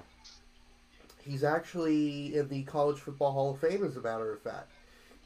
He won the Walter Payton Award for the most outstanding offensive player Oh. in FCS back in 1999. And I believe 1999 was the year that that run happened, which, uh, Oh, that's interesting. I wasn't Okay, so I, I could have pointed him out when uh, when I went to the College Football Hall of Fame. By the way, the, uh, when you get to the College Football Hall of Fame, where they have all the names of the players, um, uh, I thought it'd be more glamorous, maybe kind of like Major League Baseball. But I kind of see the point because if you had like all plaques of every college football player and coach and you know AD, uh, it'd be it it spanned for miles. So there's they can't feasibly do that. So uh, they just put the names on these um, like tab like I don't know if they're stone tablets, but you know they're they're kind of etched into the into the stone. So that's that's how it is. But it's, it's pretty clean and pretty nice, and it goes by year. one of these days I'm going to have to go. I think that's on my bucket list at this point. Mm-hmm. Uh, so that run, which was actually in the FCS championship game, as a matter of fact, well, at the time it was known as D1 AA. Uh, fun fact: Bill Snyder was inducted into the Hall of Fame like five years ago while he was still coaching. that that may be a trivia question on Reddit College Football. Hmm. So if anyone does that, be lookout, be on the lookout for that possibly. Um, but yeah, that run that you just saw was, as a matter of fact, that took place in the championship game. So that was he had a big role in. Uh, yeah, he had a big role in helping them win their first national championship since 1990, and their one, two, three, four, fifth overall. So that is Adrian Peterson, the Georgia Southern Eagle. Not to be confused with Adrian, Adrian Peterson, the Oklahoma Sooner. Okay. All right, guys. So my guy, um, hoping I can find it here. I sent you the link. Huh? Are you? If it is what you think it if if it is what I think it is, I sent you a link for it. Uh, I, my, mine. Well, well, no. I said no. The the play. No, no, no. The the his introduction on NBC. Uh, Antwaan Randle. Yeah. Uh, n- no. I but I. You sent. I think you sent me the link, but it's on the group. though. Yeah. Oh, okay. Well, um, I actually just wanted to highlight this commercial that he was in. Hey, I'm Antwaan Randle El, and welcome to Easton's. What kind of car can I get for you? I'm a mom with two kids. I'm thinking maybe a minivan. A minivan? Yep, we- no problem. We can do that. You know what? I've always wanted a convertible. A convertible? Yep. With two kids? Hmm. Okay, we could we could do that too. It's okay. How about an SUV? An SUV, of course. Do that also. But you know what? Maybe I should go with a four-door sedan. I got just the thing. I'll take it. Select yours at Easterns.com. I just love when these guys do these local commercials. Uh, I, I highlighted a guy in a commercial. I think that might just be my shtick now from now on. I'm just gonna look for guys in commercials. Because last week I had uh, Eddie Jones in a Taco Bell commercial, and this week I had Antwaan Randle El on a uh, in a local uh, car dealership commercial. Uh, hold on, let me let me get this link here. Alrighty. Uh, here, let's do it.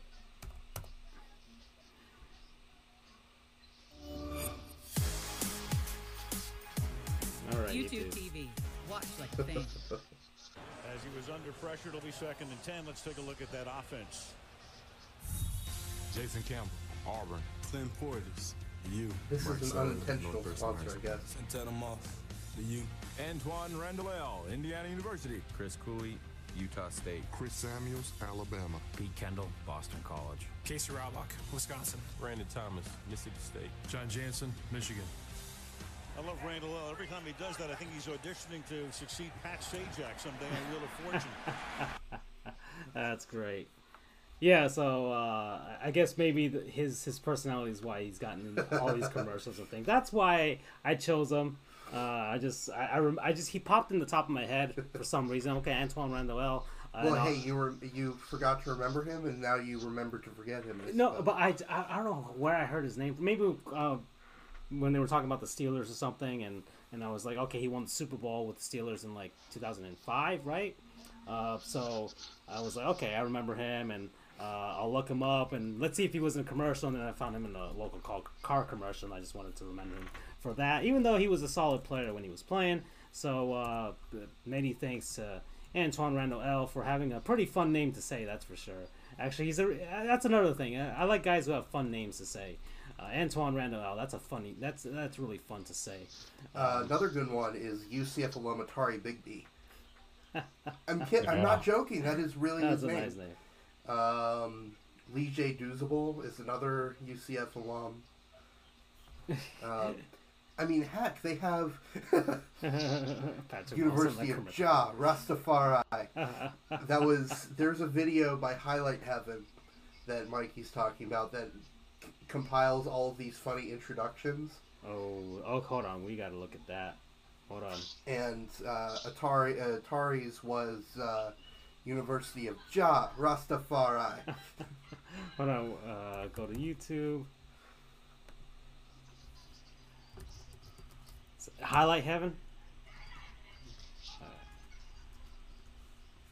Highlight Heaven. Here we go. Player. Oh, you sent it. Okay, hold on. Funniest player interactions? Or Mhm. Introductions? Okay, hold Yep, on. that's one. Here we go. Julian Edelman, Kent State. Danny Amendola, Texas Tech. Marty, the Imagination Agency. Cameron Fleming, Stanford. Alabama, Birmingham. I'm Tony Gonzalez, University of California. Sam Baker, Southern California. University of Miami. Jamel McLean, Syracuse University. Sizzle. Ball so hard university. Darius Webb, Nicholls State University. Shaw Phillips, Purdue. Quentin Jammer, Texas. Tari Bigby, University of Jah Rastafari. Star Lotulelei, University of Utah. Correct. Hogwarts. Thomas Davis, the University of Georgia. Tech. Nate Burleson, Rainier View Elementary. Ty Deshawn, Boise State. Ourselves to the NFC defense. Jared Allen, Culinary Academy. Justin Smith, Missouri. Abuela, Georgia Tech. Pat Anger, the United State of Iowa. As he was under pressure, it'll be second and 10. Let's take a look at that offense. Jason Campbell, Auburn. Clint Portis, the U. Mike Seller, North Thurston High School. Santana Moss, the U.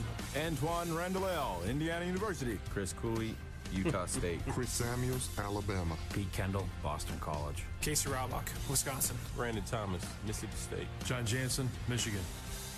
I love Randle El. Every time he does that, I think he's auditioning to succeed Pat Sajak someday on Wheel of Fortune. James Farrior, Virginia. Lawrence Timmons, Florida State. James Harrison, Kent State. Ike Taylor, Swagger. Tyrone Carter, Minnesota. Ryan Clark, Louisiana. William Gay, Louisville. Pittsburgh defense as Tomlinson takes the ball up to the 50 yard line. Still my favorite intro. Ike Taylor, swagging. I don't know what that is, and it's funny. Yeah, I know it. Jared Allen, Culinary Academy. Browning, West Virginia University. Lionel Dalton, Detroit Cooley High School. Jared Allen, Joshua Burns Preschool. Tammy Parker, University of Oregon. Antonio Gonzalez, University of California. Jordan Black. Chris Jenkins, Associates, two times. Dwight Freeman, That's great. Uh, I love it. Okay, guys. Those are our guys. Yeah. I love the guys that that don't take it too seriously. That for those few moments where they have to do that introduction reporting, uh, you know, uh, swagger, uh, culinary academy, uh, the United State of Iowa. Uh, all right. So, um, so that's our players. We forgot and remember again. All right. Uh, there's no update on the Fulmer Cup this week because No one's been arrested. Ah, gosh darn it. I will say this. Actually, there's a thing that you promised us last week. What's that? Who was the player that got 55 points? Oh, I totally forgot. I completely spaced. I know that's.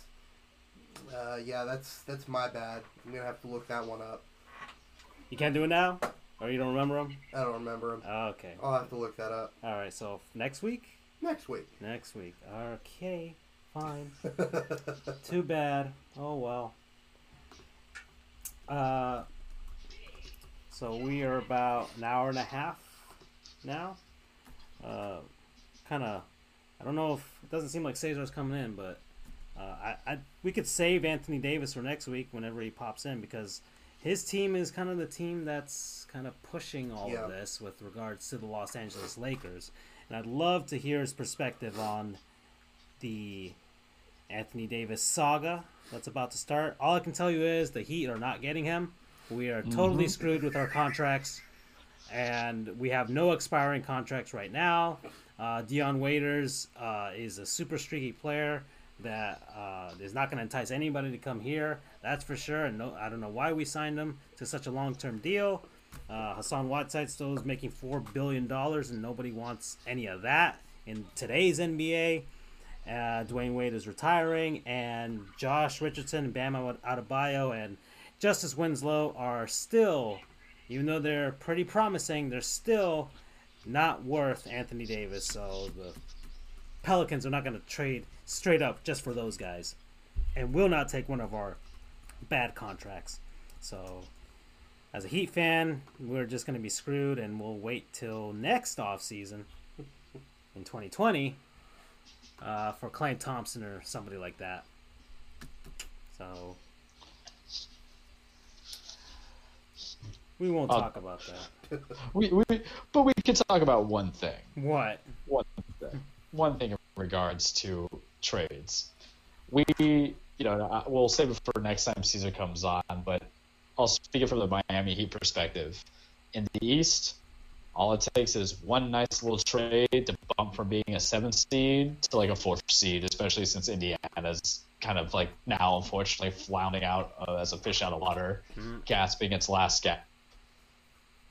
I think. Um, well, let's see. Uh, it, that is true. In the East, that can happen. Look, LeBron left, and all of a sudden we've got the Milwaukee Bucks atop the East. Uh, the Toronto Raptors. I, I, Kawhi's not staying. I don't think he's staying. Nah. Uh, it just it doesn't look that way. It looks like he's just gonna bolt for, um, looking like the Clippers are the front runner for that, and uh, it, it doesn't seem like the Raptors are gonna be able to keep them, and which is all the more, uh, all the more reason for the Raptors to at least make it to the finals this season and just have a new an Eastern Conference banner, just to have it at this point and get it while they can. Uh, the Boston Celtics are still, I think they're tr- still trying to find a way to make everything work with their pieces. Um, I'm, we made a comment about um, uh, about Jahlil Okafor and having a nice uh, run of five games, and you made a comment, Charles, that I did. uh, it's nice when a player gets more than five minutes to to actually, you know, produce. Yeah. Uh, and I mean, if I can steal on that for two seconds, you get that so much in the NBA because of either coaching changes or there's such a level of skill that they have on one side of the ball, but they can't do the other. Like Jahlil is an offensive producer. He Mhm. doesn't really know how to pivot his feet on the rebound, and he's bad at defense. Okay, that's fine. But, you know, what matters more in your philosophy of coaching? Offense or a guy who can kind of swipe the glass? I understand he's a center, but he kind of fits that fits that prototype center of like, hey, at least he can score mid range, up close, a little bit downtown. Another guy I think about is Frank Kaminsky, who was just doing nothing in New Orleans. No, his, I'm sorry, Charlotte uh, with the Hornets. Um, and I can see him literally being traded where they were doing good and they got Borrego or Borrega um, as their new coach, and he went from being in the lineup. This guy was a ninth, ninth in the draft pick, uh, and just kind of like disappeared. And he was kind of lucky. He did some stuff with uh, what was not Wisconsin, but was it, no, it was Wisconsin, right? Uh, when he was coming out of college.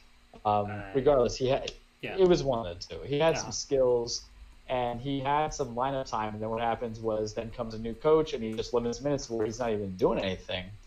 And so you have young guys who are thriving, uh, who may thrive under different kind of coaching schemes, offensive minutes.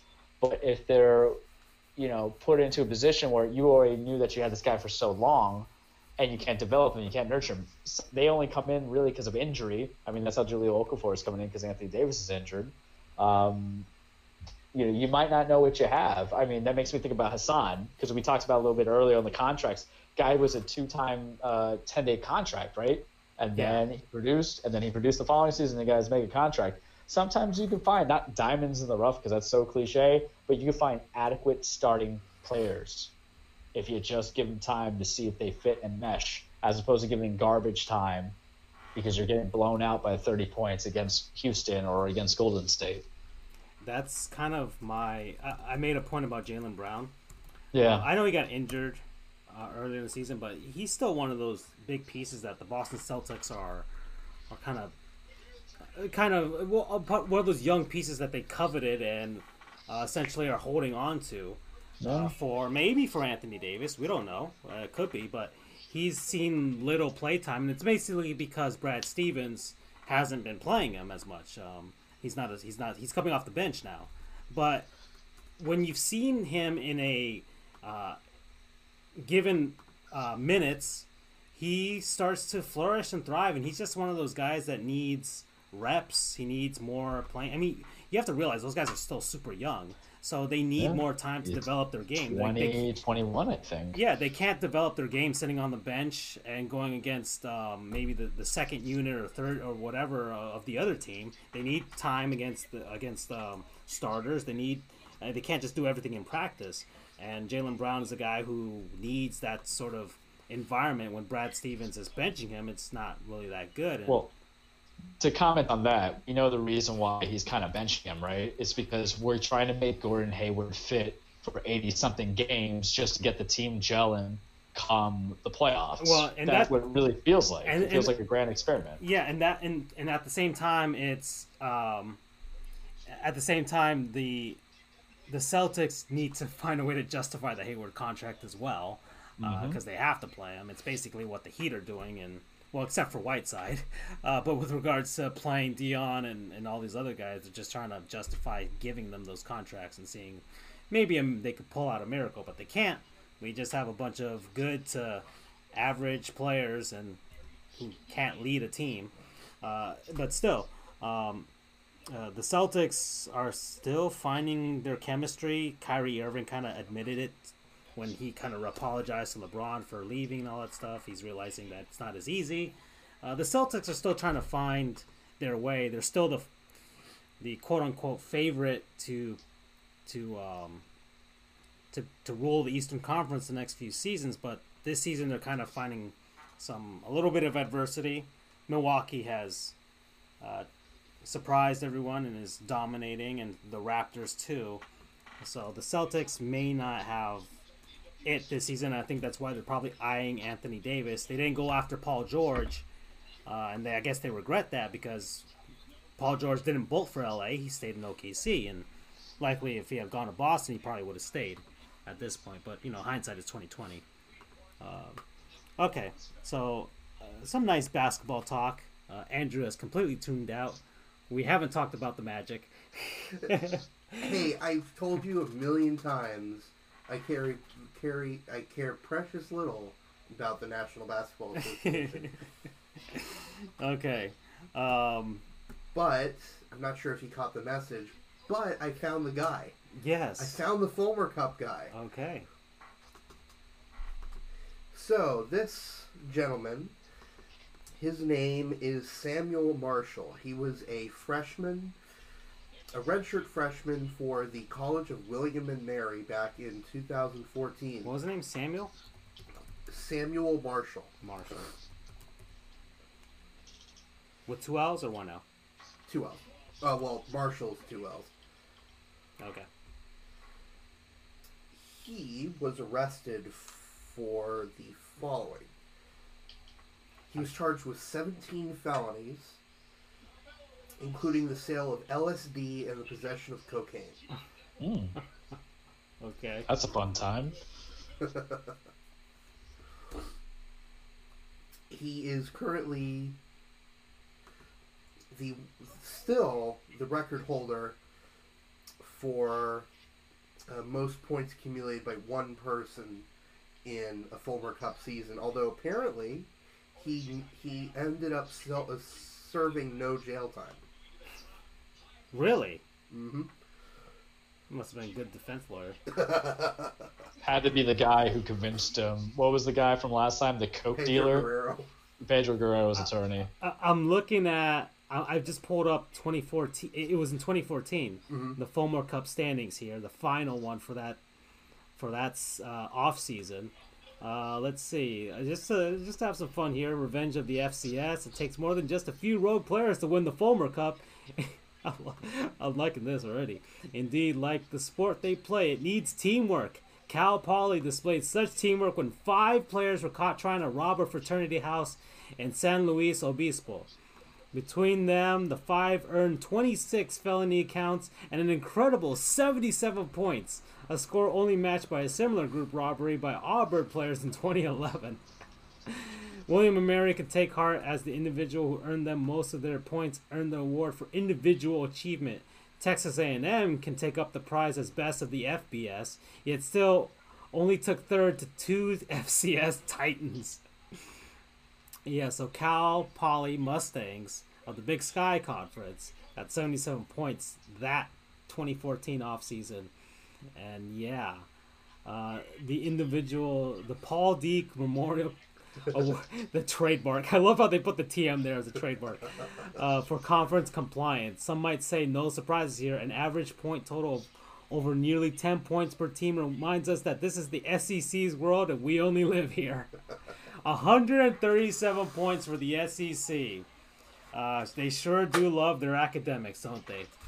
Uh, they just, you know, they don't look the other way with regards to the players whatsoever.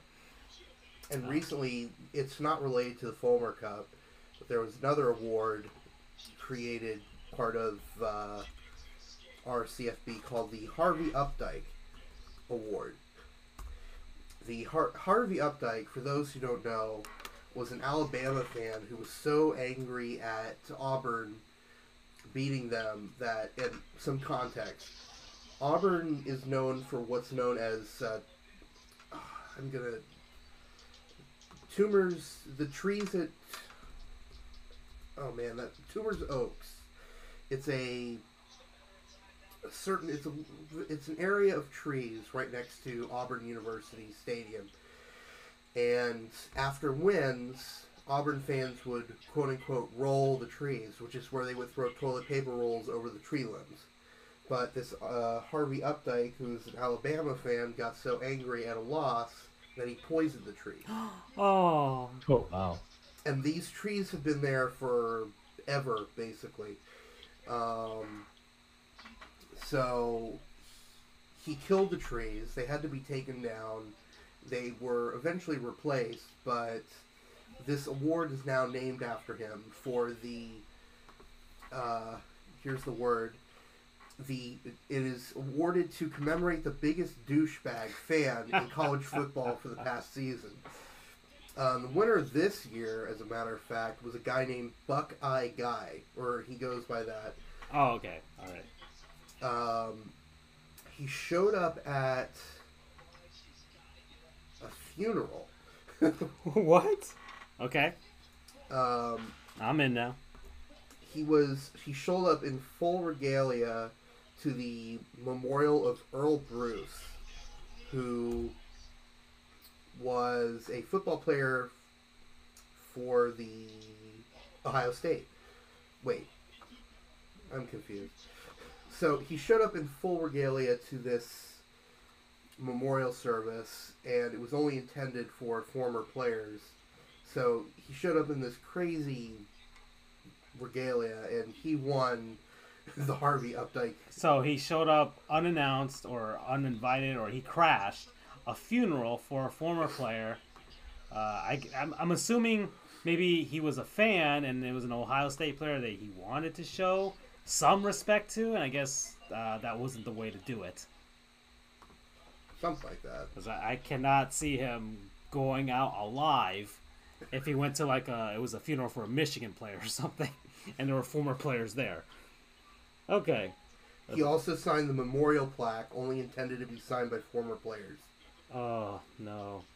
Okay. Major Tool. I wholeheartedly agree with that, Mikey. I love this. This is great. I love that. I love they they have the explanations for the awards and everything. This is great. This is fun.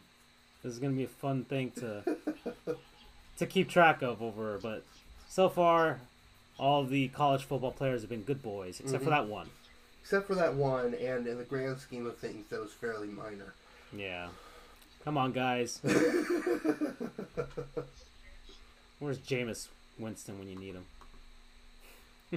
So, what's our next segment, sir? Okay, so uh, we are an hour 47 in, and I think we should just go towards what we usually do when we close, and that is uh, guess that college team name, weird college team names if you want. Sure. Uh, there's a ton of college basketball and for women and men and, and even hockey. and we don't know any of their names, and somehow Andrew does. so, Andrew, look up who's playing today. Uh, we've got a, a crawl up on the screen. Uh, all I see is that the Virginia Tech Hokies are beating the Miami Hurricanes 76 to 62 uh, down here in Miami in Coral Gables. So far, uh, let, on, let's uh, while you're looking that up, uh, let's see. The Heat are losing to the what? The Heat are losing to the Bulls, 50 to 48 at halftime. But you know, the Heat are uh, just so fairly inconsistent that, especially in their own division, that's that's what irks me the most. They always seem to lose to the Orlando Magic when they really shouldn't. Uh, but the Southeast Division in the NBA, even though divisions don't matter, is really terrible. Oh, and one more thing before we get to the the names, I thought you might enjoy this. There's something part of the Fulmer cup called the Switzer Slam. There's the Switzer Sweep and the Switzer Slam. Okay. Named after Barry Switzer, who Mikey brought up a while ago. It was the Oklahoma coach who just went nuts. Yeah, I remember. So, the Switzer Sweep is a team that wins the Fulmer Cup, the national championship, and has the number one recruiting class. ah, okay. The Switzer Slam is the Fulmer Cup, the national championship, and the Heisman. And Okay, so it's like the like a grand slam in tennis. Exactly. Okay, I get it. The Or there's Denny's only been breakfast. one team that has had the Switzer Or Denny's. Slam. Can you guess who that is?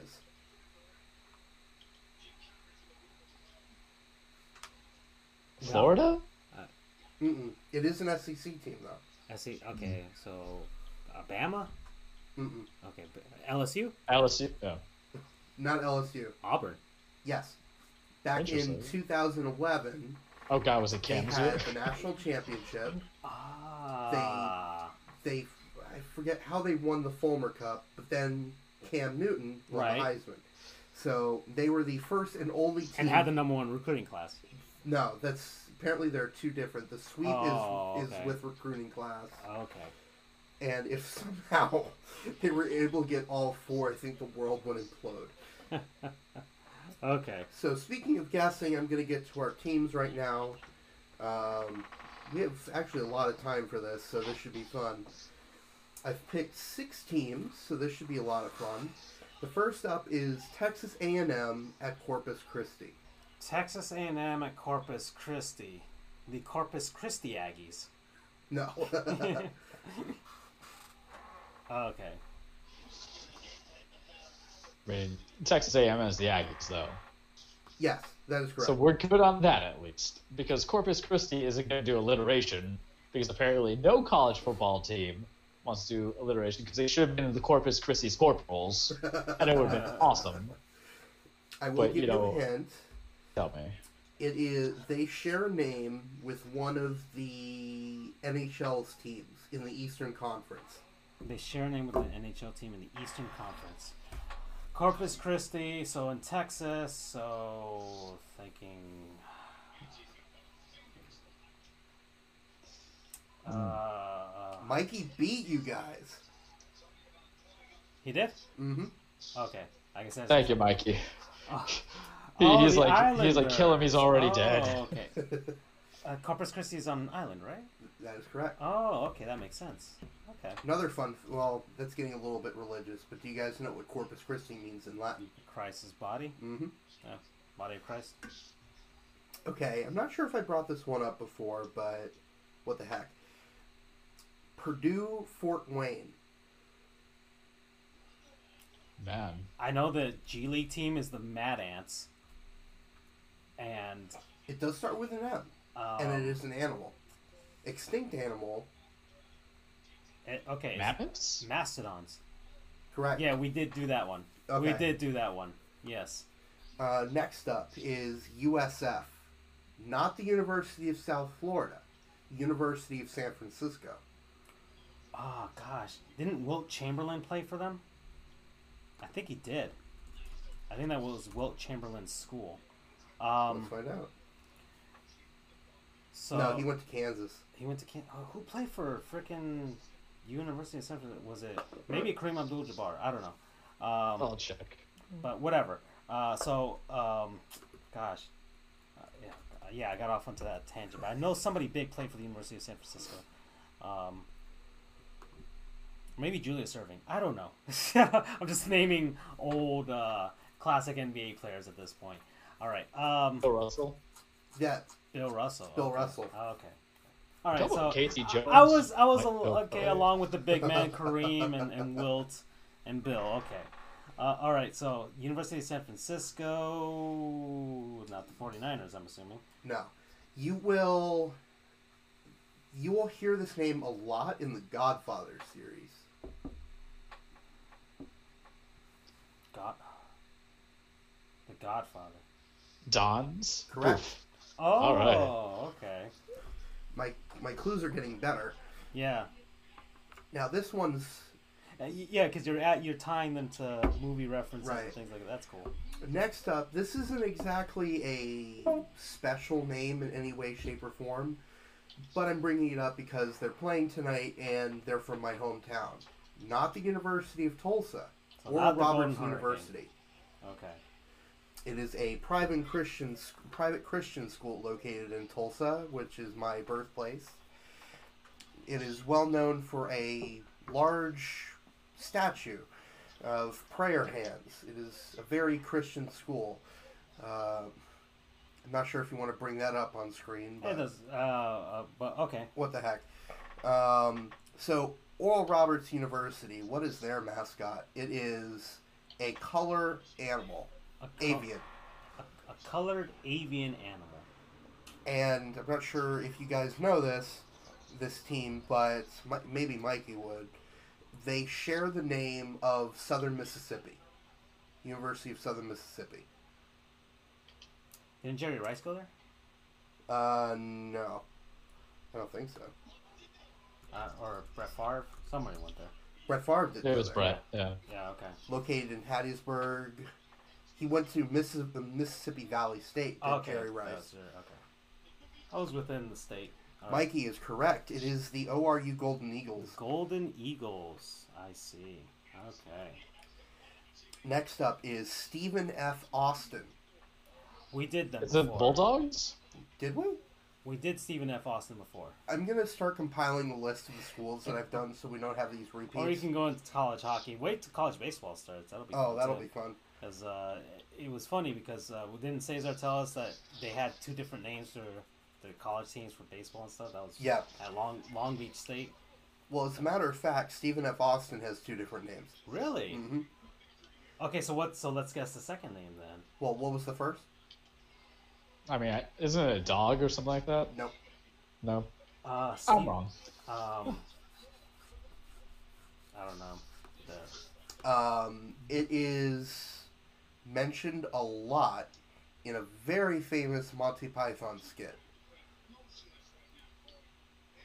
Very Canadian.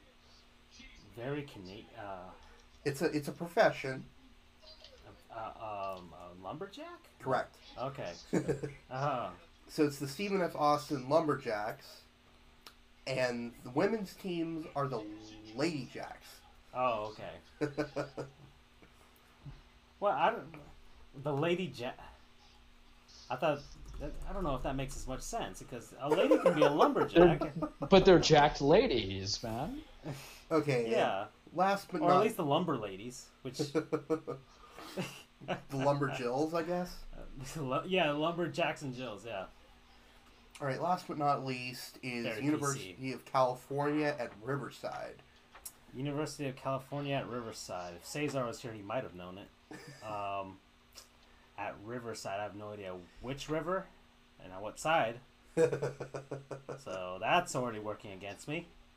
So my hint to you is it is the same as a very famous movie starring Sean Connery that was released in 1986. Oh boy. Not the Untouchables. That's No. 1990s. Yeah. Not the And extraordinary it's gentleman. also, it's also the name of a Toyota SUV. A t- um, okay, so not a raider. Oh, Mikey knows this, duh, because he's in California. It's the Highlander. That's right. He was in Highlander. Oh, that's right. Aside from Christopher Lambert, who played Raiden, go play video games. We know things. So yes, our teams today were the Texas A&M Corpus, Corpus Christi Islanders, the Purdue Fort Wayne Mastodons, the University of San Francisco Dons, the Oral Roberts University Golden Eagles, the Stephen F. Austin Lumberjacks and Lady Jacks, and the UC Riverside Highlanders. Mikey knew quite a lot of those, so uh, props to him for He wins the internet today. he wins the internet today. Okay, and so one thing I actually want to talk to you guys about it was the fan opinion question. Uh, but before we go, it has nothing to do with sports whatsoever. But all right, so I was at Publix. Now I'm a able-bodied human being. I was standing in line behind another, or no, and yeah, behind another able-bodied human being. Um, he looked like he was doing fine. Uh, he had all of his limbs were working, and he was uh, seeing. You know, he had the guy bagging the stuff, and so I get my stuff, and I'm walking out to the parking lot to, you know, go home, and I see the guy completely able-bodied, and he has the the, the supermarket attendant helping him load his groceries inside of his car. Um, now, I, for some reason, I had an issue with it. Okay, this, this dude, and he, it was a dude, uh, completely able-bodied. Doesn't didn't look like he had any sort of surgery. Uh, he had no braces or bandages or anything like that. Uh, uh, obviously, he was good enough to drive, so he must he, he wasn't on any sort of prescription medication. I had an issue with um, him getting the guy to put the stuff in his. I know it's a service that Publix does, and you don't have to tip the. the actually, they can't accept the tips uh, if if you um, if you want the to thank the guy for loading groceries inside of your car. But if you're okay, so if you're completely perfectly able-bodied, would you ask for help from the supermarket attendant? Is that sort of rude? I, I feel like it's rude. Like if I could do it myself, why why why are you gonna walk all the way out here when you could be back there helping with bag, bagging groceries? Like I don't get it. I mean, I can see instances where you like let's it's a especially heavy item. But this guy, no, this guy was taller than me. This guy was taller and, and, and looked like he, he went to the he he worked out at least a little bit or something. Like it, it looked like he could lift it. Okay, unless there was something wrong with his back and I couldn't see it. But um, and but okay, if it was an especially heavy item, but the guy that I, I, I saw him putting stuff in his car, like some of that stuff wasn't that heavy. So am I the one that's being weird about this? But I feel like if I was completely able-bodied and I could do it, I wouldn't ask the guy to come. I feel like it's lazy. I feel like Well- it's lazy. Well, you have to ask yourself this, Francisco. You know what's coming up soon. In two weeks' time. My? Valentine's Day. Oh. Valentine's Day. Maybe he's trying to get a date. Don't you judge him. He's just checking out whoever the attendant is, young or old, man or woman. I'm not going to judge. Maybe that's where he's coming from. But besides that, if you can carry it, just carry it. It's not that far a trip unless you're 80 years old. Okay. All right. I didn't think about that at all, Charles. Well. Wow. That that was completely out of left field. I I would never have guessed that. Actually, that maybe maybe it is out of the realm of possibilities. Maybe that, I mean, okay, it. so entertainment wise, for my own sick sense of humor, what was the attendance? Was it young? It What was, the uh, the uh, gosh, he, he was a, uh, maybe, maybe a guy in his twenties, but the other guy looked like he was in his uh, mid to late thirties. You've never heard of Sugar Baby? it is Miami, man. We we know that life. Uh, and that's the show, folks. Yes. Okay, that is the show. Yeah, we're gonna end on that. Thank you, everybody, uh, for joining us. Uh, we had some of uh, technical difficulty, but I enjoyed this. As this. we usually do. We didn't talk about Anthony Davis, but we'll save that for next week. And uh, yeah, so uh, thank you all for joining me. Thank you, Charles and Andrew and Mikey, for for for tuning in. And everybody else who tuned in. Um, so we'll see you guys uh, maybe next week. Aya. Take care. What language is that? Swedish. It's Swedish. Ah, they produce pretty good hockey players. And good meatballs. That's true, but they they very annoying furniture. Mm. Not a non-sponsor, by the way.